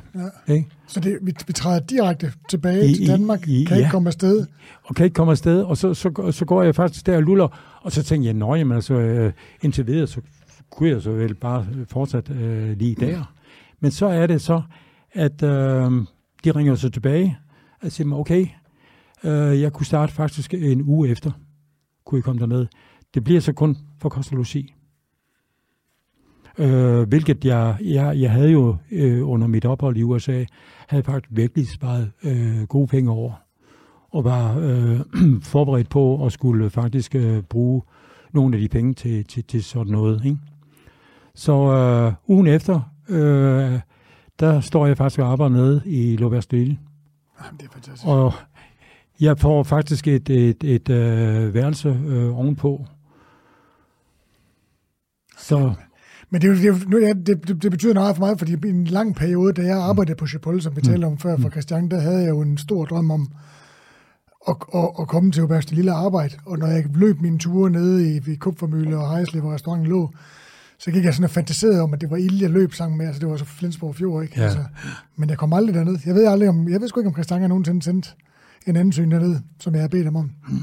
Jeg er ikke sikker. Ja, men på, på et tidspunkt blev Christian heller ikke så populær, men det, det, det er så sin egen historie. Ja, det, det skal vi ikke blande nej, nej, nej, men det, det var jo fordi, og det, det overraskende var jo så, fordi jeg kom jo til at møde en lille krøllet dreng dernede, som, som Christian. Øh, 15 år. Ja. 15 år gammel, har vi lærer. Og så skulle jeg arbejde øh, sammen med, med, med Christian, det gik, jo, det gik jo sådan rimelig fint, fordi at mit øh, fransksprog var jo ikke sådan lige up to date, men øh, Christian øh, talte jo også tysk, og hans forældre boede jo faktisk i Celestin. Ja. Og de, øh, vi arbejdede virkelig øh, super godt sammen, og, og, og han blev jo altid omtalt som der, der kleine. Hvor er der kleine? Så det, det, var, det var rigtig skægt. Og øh, i, i, i Alsace og på Lille, der er man jo ikke fransk, man er heller ikke tysk, man er alsacien. Ikke? Og der blev meget sproget, meget mixet, men, men det var faktisk mange kokke fra, fra Alsace, som, øh, som arbejdede øh, lige præcis der. Ja. Og der må jeg sige, at jeg blev øh, optaget virkelig som en familiemedlem der. Og, øh, men, du, men formentlig også, fordi du er sammen med mig i Østrig, der, ikke? Altså, jeg, havde, jeg arbejdede sammen med en amerikaner, han havde det frygteligt. Ja. Øh, fordi han, ikke, han kunne simpelthen ikke kommunikere ja. med dem. Ja. Så det man bare kommunikere, ja. ikke? Altså, jeg, jeg talte tysk, så for ja. mig var det meget, meget nemmere ligesom at komme ind i, i, i varmen, ikke? Ja, men, men, men der, der, det var jo, og så kom jeg jo i, i perioder, så var jeg jo meget hjemme ved, ved Christians uh, far og mor, fordi som sagt, han boede jo faktisk kun uh, 8 km derfra. Og så lærte hans, hans bror og søster at kende, okay. og, og derfor gjorde jeg ham det, det gjorde det jo uh, simpelthen så dejligt. Og der var det jo også sådan, at når vi, så lukkede vi jo øh, mandag efter frokosten, så havde vi lukket dem tirsdagen. Men øh, det var kun de andre, der holdt fri, fordi øh, hvis, øh, hvis Monsieur Paul han, øh, havde haft et, et arrangement, jeg var jo dernede for, for at lære, så øh, som sagt, jeg boede bare lige ovenpå, så øh, var du nede i køkkenet, øh, og så stod vi faktisk, og, og, øh, hvor jeg, jeg så gik øh, til hånden for at hjælpe Monsieur Paul, ikke? Øh, som hvor, var en af de to ejere, som havde afholdsledet, ja, tror jeg. Det var ja, to brødre. og han var faktisk, havde været ude i lære under den øh, under en, en kok op fra Rigvir, som havde været øh, kok ved den russiske zar. Så det, det, var, det var meget spændende der. Forbrugt de meget af, af sådan nogle russiske navne dernede. Men, men så, øh, så var vi altid øh, øh, sammen i køkkenet, og de var jo hyggelige, øh, utrolig hyggelige, og de tog mig med til fodboldkampe og, og ting og sager. Og fordi at øh, jeg måske var, var den første om morgenen, sidst om aftenen, så, så øh, efter 14 dage var jeg faktisk øh, en af deres. Og øh, som sagt, øh, når jeg boede ovenpå, øh, når familien de så øh, tog ud fredag aften, øh, tirsdag aften og skulle spise, så øh, råbte Jean-Pierre, som øh, jo var i restauranten. Og, Den anden bror? Ja, arkitekten. Han var jo borgmester i byen og øh, en, en, en legende i restauranten. Altså helt utrolig. Han var også præsident for Tradition Qualité. Øh, meget, meget, meget højstående. Mens Paul var sådan lidt mere ydmyget. Øh, så øh, råbte han op ad troppen, at, at de, de kører nu. Ikke? Og så var det altså bare at være på pletten dernede, så, så skulle vi ud og spise på ved de lokale steder, og blev altid øh, præsenteret som, øh, som, som den, jeg var, og så videre. Så jeg var super, super, super glad for at være der. Og så når måneden var forbi, så øh, delte man jo faktisk en, en øh, drikkepenge, som øh, blev, øh, var kommet ind i løbet af den der måned. Så blev den fordelt lige lige mellem køkkenet og, og restauranten. Så det var de penge, jeg så egentlig havde til rådighed. Ja. Men super, super dejligt. Så du rent faktisk så havde det jo med dit arbejde og din, din, ja. dit, øh, at du taget under ja. vingerne af familien øh, øh, ja, Ebala. Ebala. Ja. Så har du mulighed for også at opleve altså, alsacisk øh, gastronomi og komme rundt og se ja, ja, altså i, i, i den grad. Der må jeg nok sige, at der får jeg min første øh, gastronomiske sko på. Og så det, det gode ved det, Mark, som i, i dag driver stedet i dag, Uh, han gik på hotelskolen i som Strasbourg. Som er søn af, ja, Paul. som er søn af Paul, ikke? Og så Daniel, som, som også er datter af Paul, ikke? Fordi Jean-Pierre var, var jo ugift, øh, og, men øh, der var altid en af brødrene, som, som var der. Og der, jeg, havde jo ikke andre steder at, at gå hen, så øh, der var sådan en, en fælles øh, spisestue, øh, nedenunder var familien, de sad og spiste, og der var det sådan et fjernsyn. Temala? Ja, ved Bala. Og der øh, var det sådan et, et, et fjernsyn, så når efter service, øh, så kunne jeg så sidde dernede og måske øh, ligesom følge med. Det var faktisk lige på det tidspunkt, hvor Ole Olsen han øh, vandt verdensmesterskabet. Så kom de og hentede mig, at jeg skulle ind og se, fordi nu der var en dansker, der havde øh, vundet Speedway. Øh, og der sad øh, Monsieur Bull, han, han sad sådan øh, og så på det der fjernsyn. Og så når gæsterne var ved at gå, så øh, kom Jean-Pierre faren ud, ikke? Og øh, puffede så til hans bror, at nu skulle han jo altså lige med ud og, og, og sige farvel. Og jeg, jeg beundrer simpelthen øh, den måde, som, som de arbejdede på. Det var, det var så fantastisk. Det var, det var simpelthen enestående, og, og jeg, jeg lærte jo så, som sagt, øh, Mark at, at kende, fordi øh, han, øh, ja, var han været? Han har måske været øh, en fire-fem år yngre, end jeg var. Ikke? Så øh, vi har et rigtig godt, øh, godt øh, bekendtskab øh, med det, selv den dag i dag. Er jeg rigtig glad for. Men, men øh, Robert Lille var jo ikke den eneste, der stod øh, opført i Jens Kruses bog, stadig en rejse værd. Øhm, hvor, øh, hvor, hvor, hvor, hvor ja. det næste sted? Jamen, se, der, det, det er nemlig som, men jeg skal lige gøre den der færdig med Christian, ikke? Fordi Christian bliver udlært dernede fra. Ja. Og øh, så øh, skal han jo faktisk ind til Lacerre, de skaffer ham en, en plads på La i Paris. Ja. To stjerner dengang? Nej, tre stjerner. Jamen, det er tre stjerner, ikke? Okay. Øh, og øh, Christian, han, øh, han øh, rejser der til La og, og skal, skal prøve noget nyt. Øh, og så øh, stiller han sig op og, og gør åbenbart et, et lønkrav. Øh, og øh, det var de slet ikke øh, begejstret for, og, og vi ville tale om det. Det gjorde man ikke, når man kom. Så øh, Christian, han, han sagde faktisk nej til jobbet.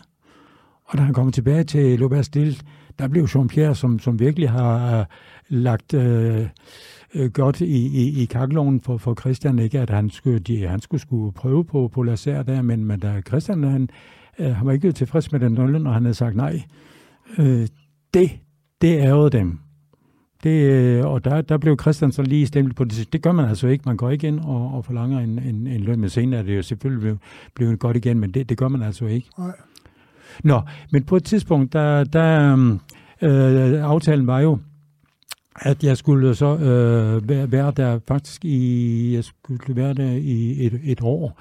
Men øh, så siger Paul en dag til mig, så siger han, øh, Hans Peter, hvad, øh, fordi øh, jeg, jeg havde det super godt med den, og kom rigtig godt ud af dem. Øh, og så siger han, hvad, øh, hvad, hvad har du i tankerne? Hvad, hvad kunne du egentlig godt til? Fordi på et tidspunkt, der kommer det jo faktisk en her ind i køkkenet, som øh, Shamak, som jeg arbejdede sammen med, så siger han, øh, kendte du ham? For det alle, alle gik i stå med arbejde. Øh, så sagde han, nej, men jeg, jeg, jeg kunne ikke sådan genkende med mit privat tøj. Så viste det sig, at det var Paul Bocuse, der kom forbi. Og øh, han har jo stået Gud for til, øh, til, til faktisk til Mark. Så han kom jo faktisk øh, på besøg der, og det der i privattøj, og da jeg lige ser ham, så sagde det mig ikke sådan lige umiddelbart, øh, Bocuse, jeg havde kun sådan set ham på, på billeder som, som sådan, ikke? Så sagde han, det, det er Frankrigs bedste kok. Og så lå den der, den lå jeg faktisk i, i, i tankerne øh, til mig der, så jamen, øh, så siger Paul øh, til mig, øh, hvad, hvad, hvad sådan en som Bocuse, kunne, kunne du ikke øh, tænke dig at, at slå folder hos, hos ham, ikke? Fordi at øh, hvis jeg ligesom skulle øh, vejen rundt omkring i, i øh, de små øh, steder, familiære steder, så det, det vil jeg utrolig gerne, ikke? Meget, meget gerne. Men der skulle du så også sige farvel til Ildhøjsen, ja. Så skulle jeg sige så farvel til Ildhøjsen, men, men det, var, det var jo den døråbning, den som jeg manglede. Okay. Den, den, den var der jo pludselig. Og så, øh, så siger han, jamen okay, ved du hvad, jeg prøver at, at lægge billetten ind til, til Bocuse. Så øh, får jeg desværre så at vide, at øh, der er rigtig mange, der står i kø. Der er rigtig mange, der står i kø. Og selv den kom måske lige fra Ildhøjsen af, men øh, Bocuse, han, øh, han havde åbenbart for mange ind på det tidspunkt. Så øh, jeg, øh, jeg skal nok få besked. De lovede virkelig, at jeg øh, skulle få øh, pladsen der. Ikke? Men så, så vælger jeg faktisk at, øh, at stoppe på, øh, på Ildhøjsen, fordi i mellemtiden kunne jeg også godt tænke mig til Italien. Nu havde jeg jo den i baghånden, og de sagde, det drejede sig om, øh, om en, en, en kort periode. Ikke? Så som fint, det, det vil jeg godt vente på. Så jeg havde jo på det tidspunkt havde jeg lært øh, hans taber at kende, som øh, nu var ambassadør. Jeg ville jo lære også om supper og pastaer. Det var også med i mit program. Så, øh, så skulle jeg selvfølgelig til Italien. Men hvordan øh, kom jeg så til Italien? Øh, og så var det øh, taber, jeg skrev til hans taber, fordi han havde jo været ved FN i, i, i København, og han sad jo på en, en stor stilling ja, i Rom, ja. Og så sad han på den der stilling i Rom, så siger han, ved du hvad, øhm, så kom øh, herned, øh, Jens Peter, fordi jeg, jeg står faktisk og, øh, og mangler en, øh, en kok på ambassaden. Øh, og jeg kan også åbne dørene for dig, fordi jeg vil også ind på Hotel Hasler øh, ved den spanske trappe. Fordi det var det gamle kongepar, øh, dronning øh, kong Frederik og dronning Ingrids øh, yndlingshotel. Så kunne jeg alligevel tilegne mig sådan lidt suppe og pasta der. Selvfølgelig hovedjobbet var jo, at jeg skulle være øh, ambassadørkok øh, ved øh, hans taber. Så jeg rejser faktisk fra Elhøjserne, rejser til, øh, til Roma. Til Roma, ja. Det, det var det her eventyrlyst, ikke? Øh, og ikke fordi, at jeg, jeg, jeg kunne også godt have været blevet på, på, på Elhøjserne, men nu var det ligesom det der, øh, jeg skulle alligevel øh, til at, at rejse det fra, og så kunne det ikke lade sig gøre alligevel, fordi at Bocuse ikke havde åben, men den stod åben øh, ved første lejlighed. Ikke?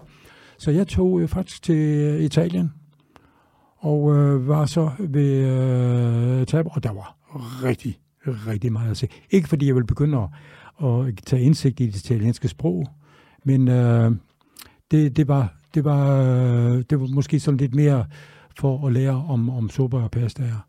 Så øh, får jeg muligheden for at komme på, øh, på Hasler øh, ved den spanske trappe i, i min øh, knappe øh, fritid, men øh, det, det var super dejligt.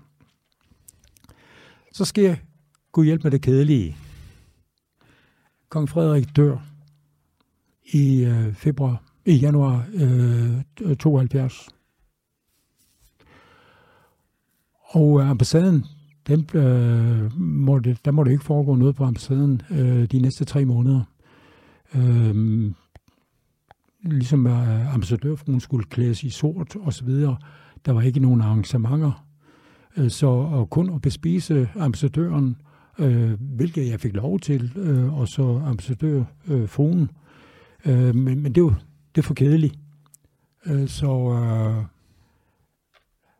der vælger jeg så faktisk at, at tage til Danmark. Og det gør jeg af den grund, fordi der er sådan en som øh, Falsled jo dukket op. Og det kommer ind der, simpelthen? Der kommer Falsled kommer faktisk ind der. øh, og den, jeg tror, den, den åbner i 71, eller hvor meget? Øh, den åbner i, den åbner i 71, 71 ja, det er lige 50 års jubilæum. Ja, ja. Øh, og øh, så øh, kommer jeg hjem, fordi at øh, jeg, har, jeg har måske lige også behov for at, at, at, at komme hjem. Øhm, og så vil være øh, vendt tiden af til, øh, jeg, jeg hørte fra, fra Bocuse, ikke? Men, så den her falsede øh, kro, som, som er på alle landets aviser, får gode anmeldelser og, og, og lignende.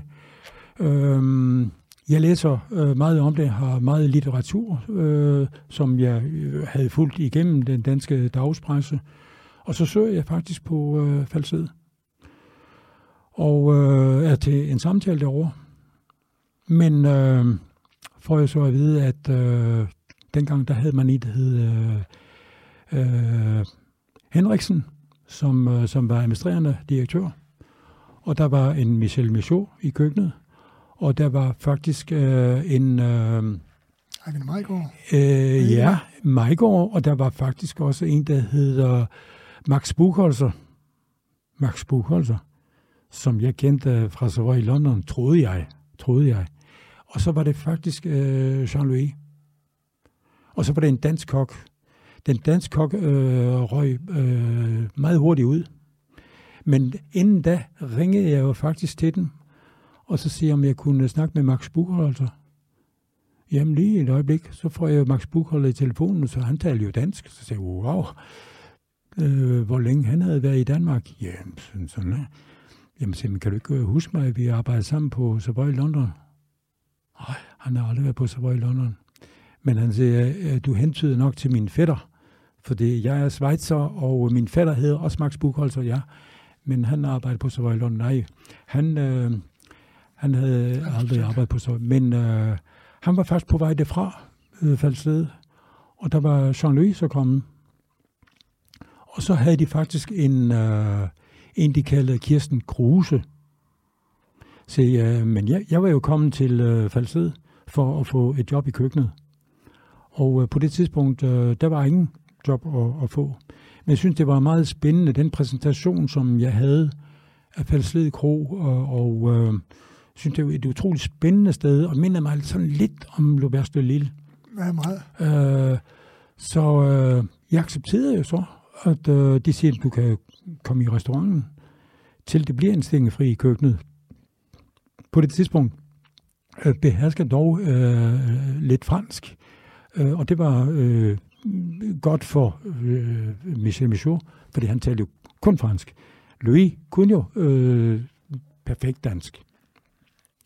Så øh, jeg accepterer faktisk at øh, gå i restauranten der, og tænkte okay, øh, der kan jeg måske også øh, lave noget nyt, øh, og øh, der skete jo så meget på falsede. Det, det var øh, en, en, en, øh, en totalt afslappet jargon. Øh, man havde sorte bukser på, man havde en øh, ternet skjorte på med opslåede ærmer. Det var, det var slet ikke så stift. Det var sådan, sådan meget kroagtigt, kan man jo sige. Men øh, super dejlig mad. Meget blev tilberedt ved et stenbord inde i restauranten. Øh, tranceret, fileteret, øh, og blev disket op øh, fra anrettet fra... Øh, hvor du kunne bruge dine kokkeevner. Ja, hvor man kunne bruge, og, og øh, hvor jeg var så til gode set øh, fra både Michel og, og Jean-Louis, hvor også var ender, som blev tranceret i restauranten derinde. Så, så det, det havde jeg det rigtig godt med. Men øh, fru Kruse var jo faktisk en, en yndling af, af Grønlykke. Både øh, øh, Svend Grønlykke og Lene Grønlykke. Ikke? Så hun var i fredelig klasse A. Hun var ellers en meget, meget nervøs dame, men man gjorde det super godt. Men hun var hentet jo dernede øh, fra Skagen. Og jeg, jeg tror det, hvis det, hvis det var gået efter Michels øh, hoved, så var jeg nok ind i køkkenet noget før. Men øh, det, det trak jeg ud, og jeg havde et godt samarbejde med, øh, med hvad hedder Henriksen og, og de andre ansatte i, i restauranten, og var faktisk rigtig glad for at være der. Så jeg var det sådan set øh, øh, en, en sommer, og hvor der stødte jeg faktisk også på, øh, på Puk. Øh, Lysgaard Larsen. Puk Lyskær Larsen, ja, som i dag har jo fiskerestaurant i Kærteminde 35 år som den bedste stadigvæk. Ja, det er helt utroligt. Øhm, og vi havde jo en forrygende middag for et par år siden derovre. Su- jamen, det, ja. det er jo... Og der, der var jo sådan, at øh, de der kokkelever, de kom ind, de var der jo en uge. De var der 14 dage. Så røg, så røg de ud. De, de kunne ikke tåle mosten. Øh, det var også en hård tone, der, der var i køkkenet. Så der Puk pludselig sidder ude i, øh, i, øh, i, i kaffestuen der, sammen med hans mor, kan jeg huske. Så tænker jeg, den, den stakkelsdreng der, hvor længe bliver han så, ikke? Øh, men øh, han holdt sgu ude. Pusk var, Puk var også i, den øh, øh, situation, at han havde lidt fransk familie, og øh, øh, kunne begå sig på, på fransk, så det, det gik jo sådan set øh, rigtig godt fra starten. Han, han sagde bare ikke så meget. Det, han knød jo egentlig bare på, og blev så ved, ikke? Så... Øh, det er et pragtfuldt sted for Sledkro, det kunne vi snakke meget mere om. Ja. Men det skal vi ikke, Nej. fordi vi skal videre. Ja. Og som jeg lige kan se det nu, Jens Peter, så, så, skete, det, så ja. skete det, som jeg troede. Ja. Og vi er jo ikke engang... Vi, vi, vi tager lige et lille hug mere, mm. men jeg tror simpelthen, det, her, det kommer til at blive en af dem, øh, og det er sket en gang før det er, at vi simpelthen er nødt til at lave en tor, men det bliver ikke i dag. Nej, det, nej men det, det bestemmer du, Thomas. Det, ja. det må, så jeg skal fatte mig i korthed. Ja, ah, men du ved jo, altså, det, nu, ja. nu kender du selv din historie, ja, ja. Og, og jeg kender din historie, mm. og jeg, altså, vi er jo ikke engang nærmest noget en tredjedel i den. Ved du hvad, fordi nu, nu kommer invitationen faktisk, øh, nu kommer øh, der brev fra Bocuse af, at øh, jeg kunne rejse til ham. Og øh, jeg kunne ikke komme hurtigt nok afsted. Så øh, jeg rejser jo så til Bocuse. Og så er tanken er jo så, at jeg skal være der et halvt år. Og det er igen ikke for Kostelusi. Det er en af, ja. 71 grænsen. Ja. Nej, det er så... Det er, så... det er 72 så. Ja. Og der, og, og der, um, der, der er jo, må, må Kostelusi igen, så øh, det er jo igen med, med de øh, sparsomlige penge. Og øh, Ja, du havde jo lidt, havde du lidt penge med for først led, du kørte jo rundt i en Jo, jo, jo, jo, jo, jo, jo, jo, der, der, jo men det, der brugte jeg selvfølgelig også nogle øh, penge der, men øh, den måtte jeg så, selvfølgelig også så, øh, sælge undervejs, ikke? fordi det nødte ikke, at den bare skulle stå herhjemme. Jo. Ja, ja, ja, ja lidt sov skulle man have. Ikke? Altså Opel GT, det var jo, ja, ja, ja. det var jo starten af 70'ernes ja, ja. Porsche. Ja. Lille Porsche. Det, det, det var det, ja. Det, øh, det var synd, det ikke blev fabrikeret så mange af den, men, men den, øh, den havde faktisk, øh, den var ret øh, ustabil om, om vinteren, fordi den havde ikke så meget bagparti, så den slynger meget rundt, hurtigt rundt på, på vejen. Ja. Nå, det er ikke biler, Nej. vi skal snakke om. Det kan vi Nå, program. Men, men, men jeg kommer jo til Bekys, og, og, og det er jo ligesom om, øh, man skulle ikke tro, at jeg, jeg bliver forkælet, fordi at nu bliver det sendt øh, bud efter mig. Så øh, jeg fik øh, lov til at øh, komme rundt på de forskellige partier, øh, men fordi også var for, for Costa Lucie, så øh, var jeg faktisk mange gange med øh, Øh, Roger Jalou, som var stedets køkkenchef, var jeg faktisk med øh, på, øh, på, på markedet, når, hvor vi hentede øh, varerne. Og øh, kom rundt på de forskellige partier, hvor jeg kunne øh, gøre mig til. Og så pludselig en dag er det meget overraskende, så øh, får jeg at vide, at øh, jeg skulle ikke øh, spise øh, frokost sammen med, øh, med kokkene, hvor vi gjorde sådan i et fællesbord. Øh, nej, jeg øh, skulle spise øh, med Bocuse og familien. Hold op. Det, så tænkte jeg, det var måske sådan en gestus, for det kom jeg fra Lobers Lille. Og så siger Roger Jalou, at jamen, øh, jeg, jeg skal nok gå, jeg, jeg er med ind og spise. Og øh, så er Bocuses øh, kone, øh, Raymond, Hans øh, mor er der, øh, så øh, vi, vi skal spise øh, inden øh, privaten. Så vi kommer jo derind, og jeg er sådan lidt, lidt meget, meget, meget ydmyget. Øh, hvad, hvad skal der egentlig øh, ske? Og øh, der, jeg kan huske, den dag i dag, vi, vi får faktisk en, en, en faceret rødfisk. Og der kommer jo tjenere ind, og de øh, fileterer øh, den her rødfisk øh, ved bordet, og øh, får øh, super dejlige stykker. Og så bliver skroget, det bliver sat op til øh, Bocuse. Og så øh, sætter han jo servietten op på, til halsen, og så sidder han jo og knasker i det her skrog, og piller med fingrene i gælderne med øjnene og det hele.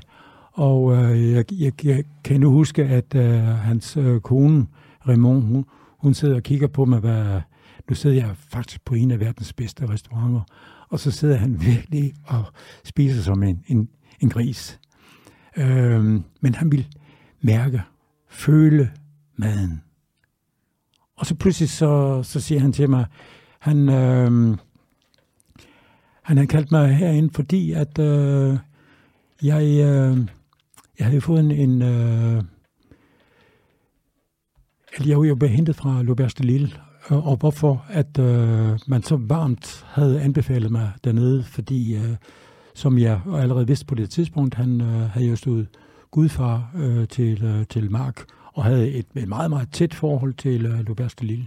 Og det var ene og alene af den grund, at jeg blev vist en gestus. Øh, ja, øh, fik lov til at, at, at, at komme der, derind. Og, og, sådan, og han var jo virkelig øh, en øh, med, med hjerte på de rigtige steder.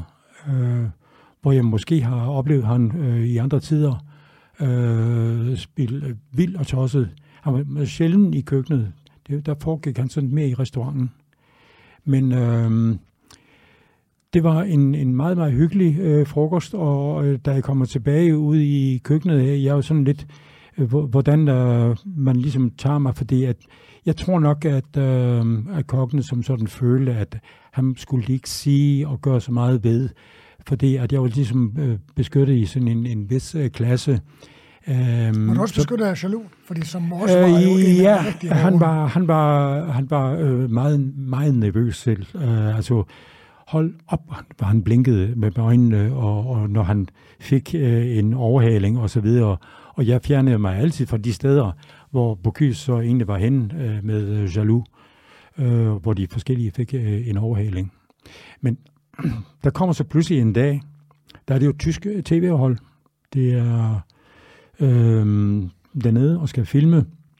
Og pludselig får vi at vide, det var sådan lige før frokost øh, til, til os, der får vi vide, at vi skal skifte jo forstykker.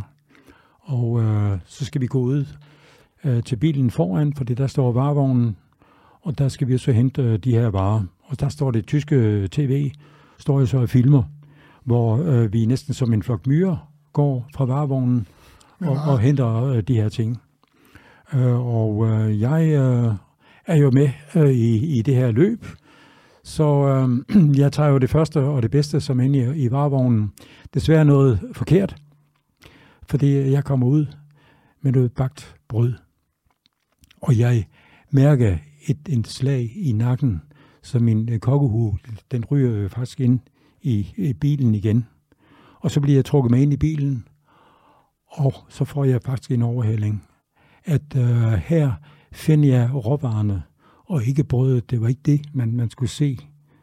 Så jeg har aldrig følt mig så lille den dag, så jeg fik øh, øh, nogle grøntsager, jeg skulle så gå, gå med ind. Øh, og, og den dag, den var så langtrukken i køkkenet, øh, og jeg øh, jeg havde det virkelig ikke godt den dag, fordi øh, som jeg for nogle dage forinden havde siddet og spist frokost med ham, så øh, fik jeg sådan en overhaling over af ham. Af, af ham. Okay. For det, det, det, det gjorde man bare ikke, øh, og så gjorde jeg så alt igen for, at det, det skulle blive øh, super godt. Gjorde det? Så øh, det, det, det blev godt igen. Han lykkedes sig at mærke med det. Altså, han, øh, han var virkelig øh, øh, sød og, og, og flink hele vejen igennem. Også på den måde, som øh, jeg befærdedes mig dernede og, og kom til at, at prøve virkelig øh, spændende ting. Jeg var så, sågar med ind i restauranten, når de, øh, når de punkterede de, øh, de, de store øh, embassi, ikke? Øh, så men, men det, det var jo også lavet sådan lidt øh, hokus pokus, fordi at den, øh, Polarterne, de var jo faktisk færdigt tilberedt, når de først kom ind i den der vesi og så videre. Men, men det var nogle sjove ting øh, at komme det... til at lære. Også øh, trip à og, og lignende. Meget konservering, og det var sjovt at se nogle små bundemænd, der kommer ind med nogle kurve, med øh, nogle næsten håndplukkede oste. Og øh, så kom de, gik ud af døren igen med, med en lille spand med, med suppe. Ej, så, jamen, det var, det var rigtig, rigtig sjovt at se. Og man kan sige, at dengang var Lyon jo, altså om nogen steder, mm. det, det er muligt, der var, hvad hedder det, det, det uh, Rangis og sådan noget ved, ja. ved, ved Paris, hvor, hal, hvor, hvor, hvor torvehallerne var, var større. Ja, ja. Men, men, men Paris, eller hvor Lyon, var jo virkelig uh, gastronomiens... Uh, Absolut, hovedstad. Ja. ja. ja. Så alle råvarerne kom ind. Det lå midt i hjertet af Frankrig. Ja. Fra bjergene kom der ting og sager. Ja. Så der var virkelig, der, var, der, må, der må være fantastisk at se alle de råvarer. Jamen, altså. det, det, det, var det også over, over, overalt, hvor du ind kom hen, fordi at øh, mm. man, man bøjede sig jo øh, bødest, øh, når Roger Jalou kom, og mange af, af barne, de var jo næsten gemt af, af vejen, så de blev så trukket ud, når, når han var der.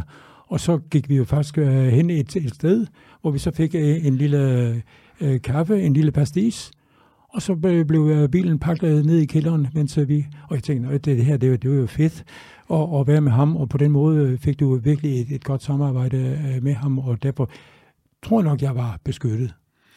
Ja, og, og, og Jaloux, jo, som desværre ikke er der mere, han, jeg tror, der var, der, der var vist en fejl affære ja, med ham, ja. som vi ikke behøver at snakke om her, men... Øh, men han var der jo i mange år. På, han var der rigtig, rigtig mange. Og han, han har meget stort, stort ja, engagement i Bocuse ja, ja, som du senere... Øh, og han, han var faktisk han var også i lærer ved øh, Bocuses far. Og for ja, ja. Jens Peter, mm. ja, du får simpelthen lov til at fortælle en historie mere. Okay. Og, så, og så tror jeg simpelthen, det, som sagt, ja. det, er det, det, det er jo anden, anden gang, det er ja. sket, men vi er nødt til ja. at... Ja. Nej, men så, så for det dag efter, fordi så Bocuse kan jo godt mærke, at øh, øh, om, om jeg, han var blevet advaret, eller hvordan det egentlig øh, øh, kommer, fordi øh, han synes også, at jeg skal videre i det her felt. Så øh, hvorfor ikke tage op til øh, Brødrene Toragro? Ikke så langt. Nej, det var faktisk 100 km derfra. Og øh, jeg kører faktisk med Roger Chalou op til Brødrene Toragro, hvor øh, vi spiser faktisk frokost deroppe. Øh, Egentlig er der ingen plads deroppe. Men øh, det var, de åbner døren, hvis jeg ville dele værelser med, øh, med to andre. Og øh, for mig var det sådan set ligegyldigt, fordi øh, bare det, at de åbnede dørene igen for kosmologi, ikke? Men du fik, der, du fik jo nogle øh, drikkepenge. Der var ikke tid til at, at bruge nogle penge. Og her skulle jeg bruge virkelig i, i koncentreret øh, jeg vidste ikke, hvor, hvor lang tid det, det, det, kunne, øh, det kunne foregå, så øh, jeg skulle have øh, intensiv optræning, oplæring i det her, og den forskellighed, som var de steder. Det, det der var til fælles med de der steder, det, det var det, det familiære, der var omkring det. Og nu kom vi pludselig til to, to brødre igen, to fuldstændig modsatte brødre, som Jean, som jeg holdt virkelig meget af, og øh, Pierre, som var en hissiprop ja. af den anden verden. Og Jean, hørte jeg, var, var, den, var den dygtige, som desværre døde for tidligt. Ja, med, ja med, med noget tennis 56 år gammel. Ikke? Ja.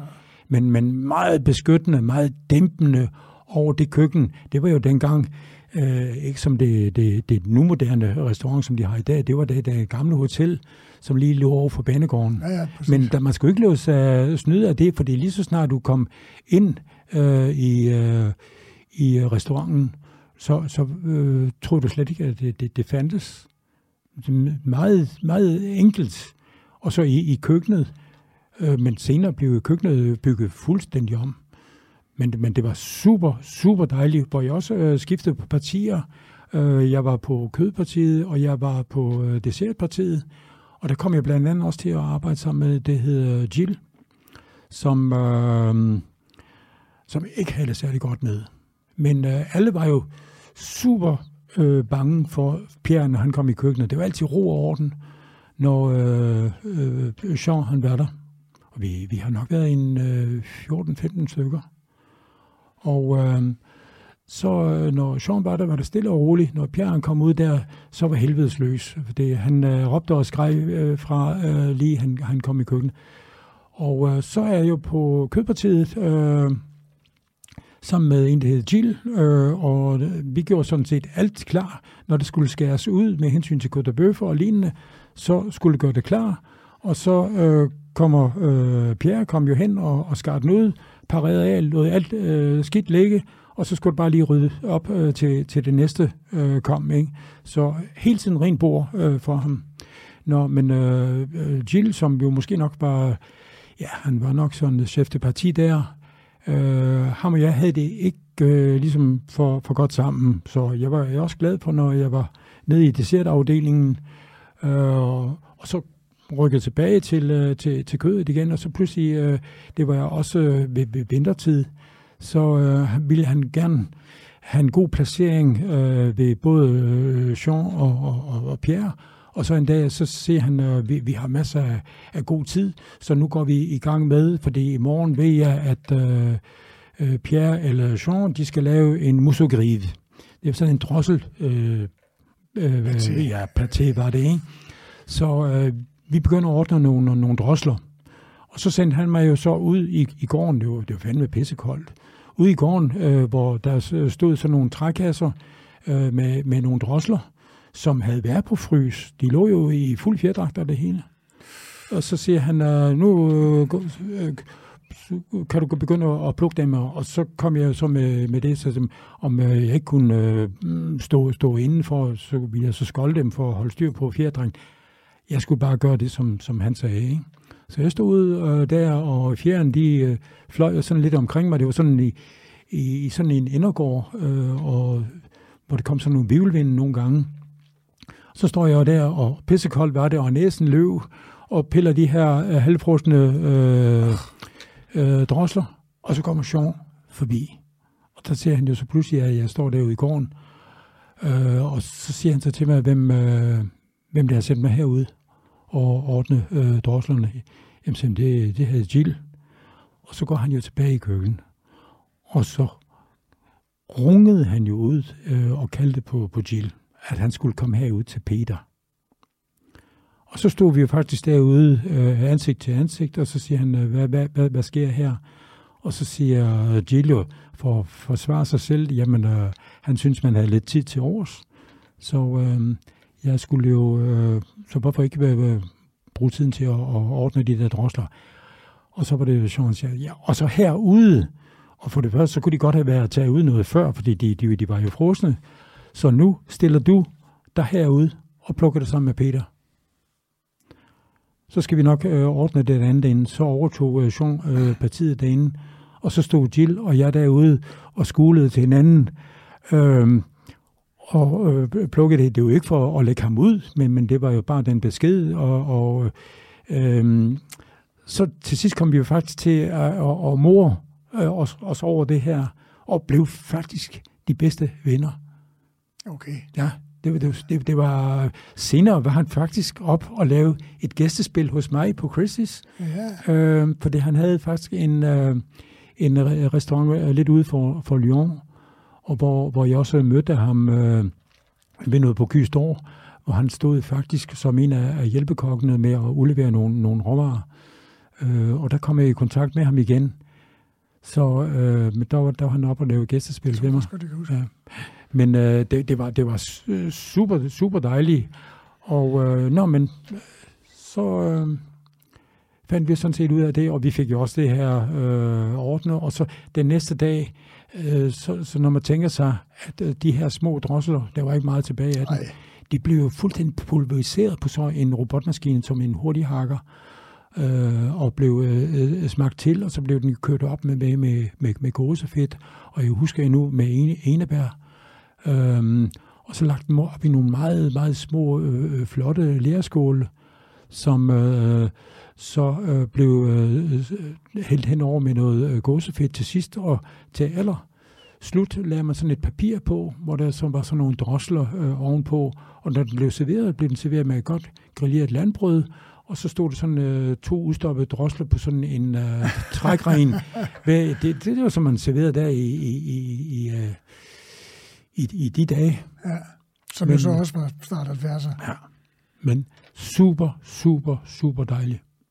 Fantastisk. Ja. Hvor lang, men der, der var du så et lille... Jamen, der, der var igen et halvt år, og så er det, at uh, Jean, uh, det var jo stadigvæk, mens uh, Jean levede, så synes han, jeg skal uh, faktisk til uh, Rocher Verger.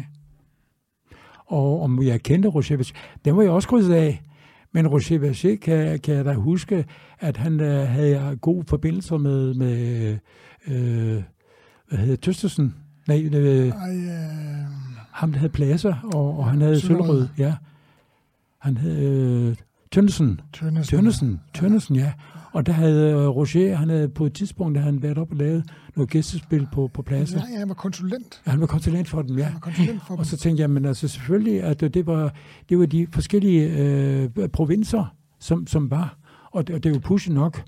Øh, det er bare lige et tidsspring for det senere, da, da jeg kommer tilbage til, til Danmark. Øh, jeg lærte jo øh, sprog sådan forskellige steder.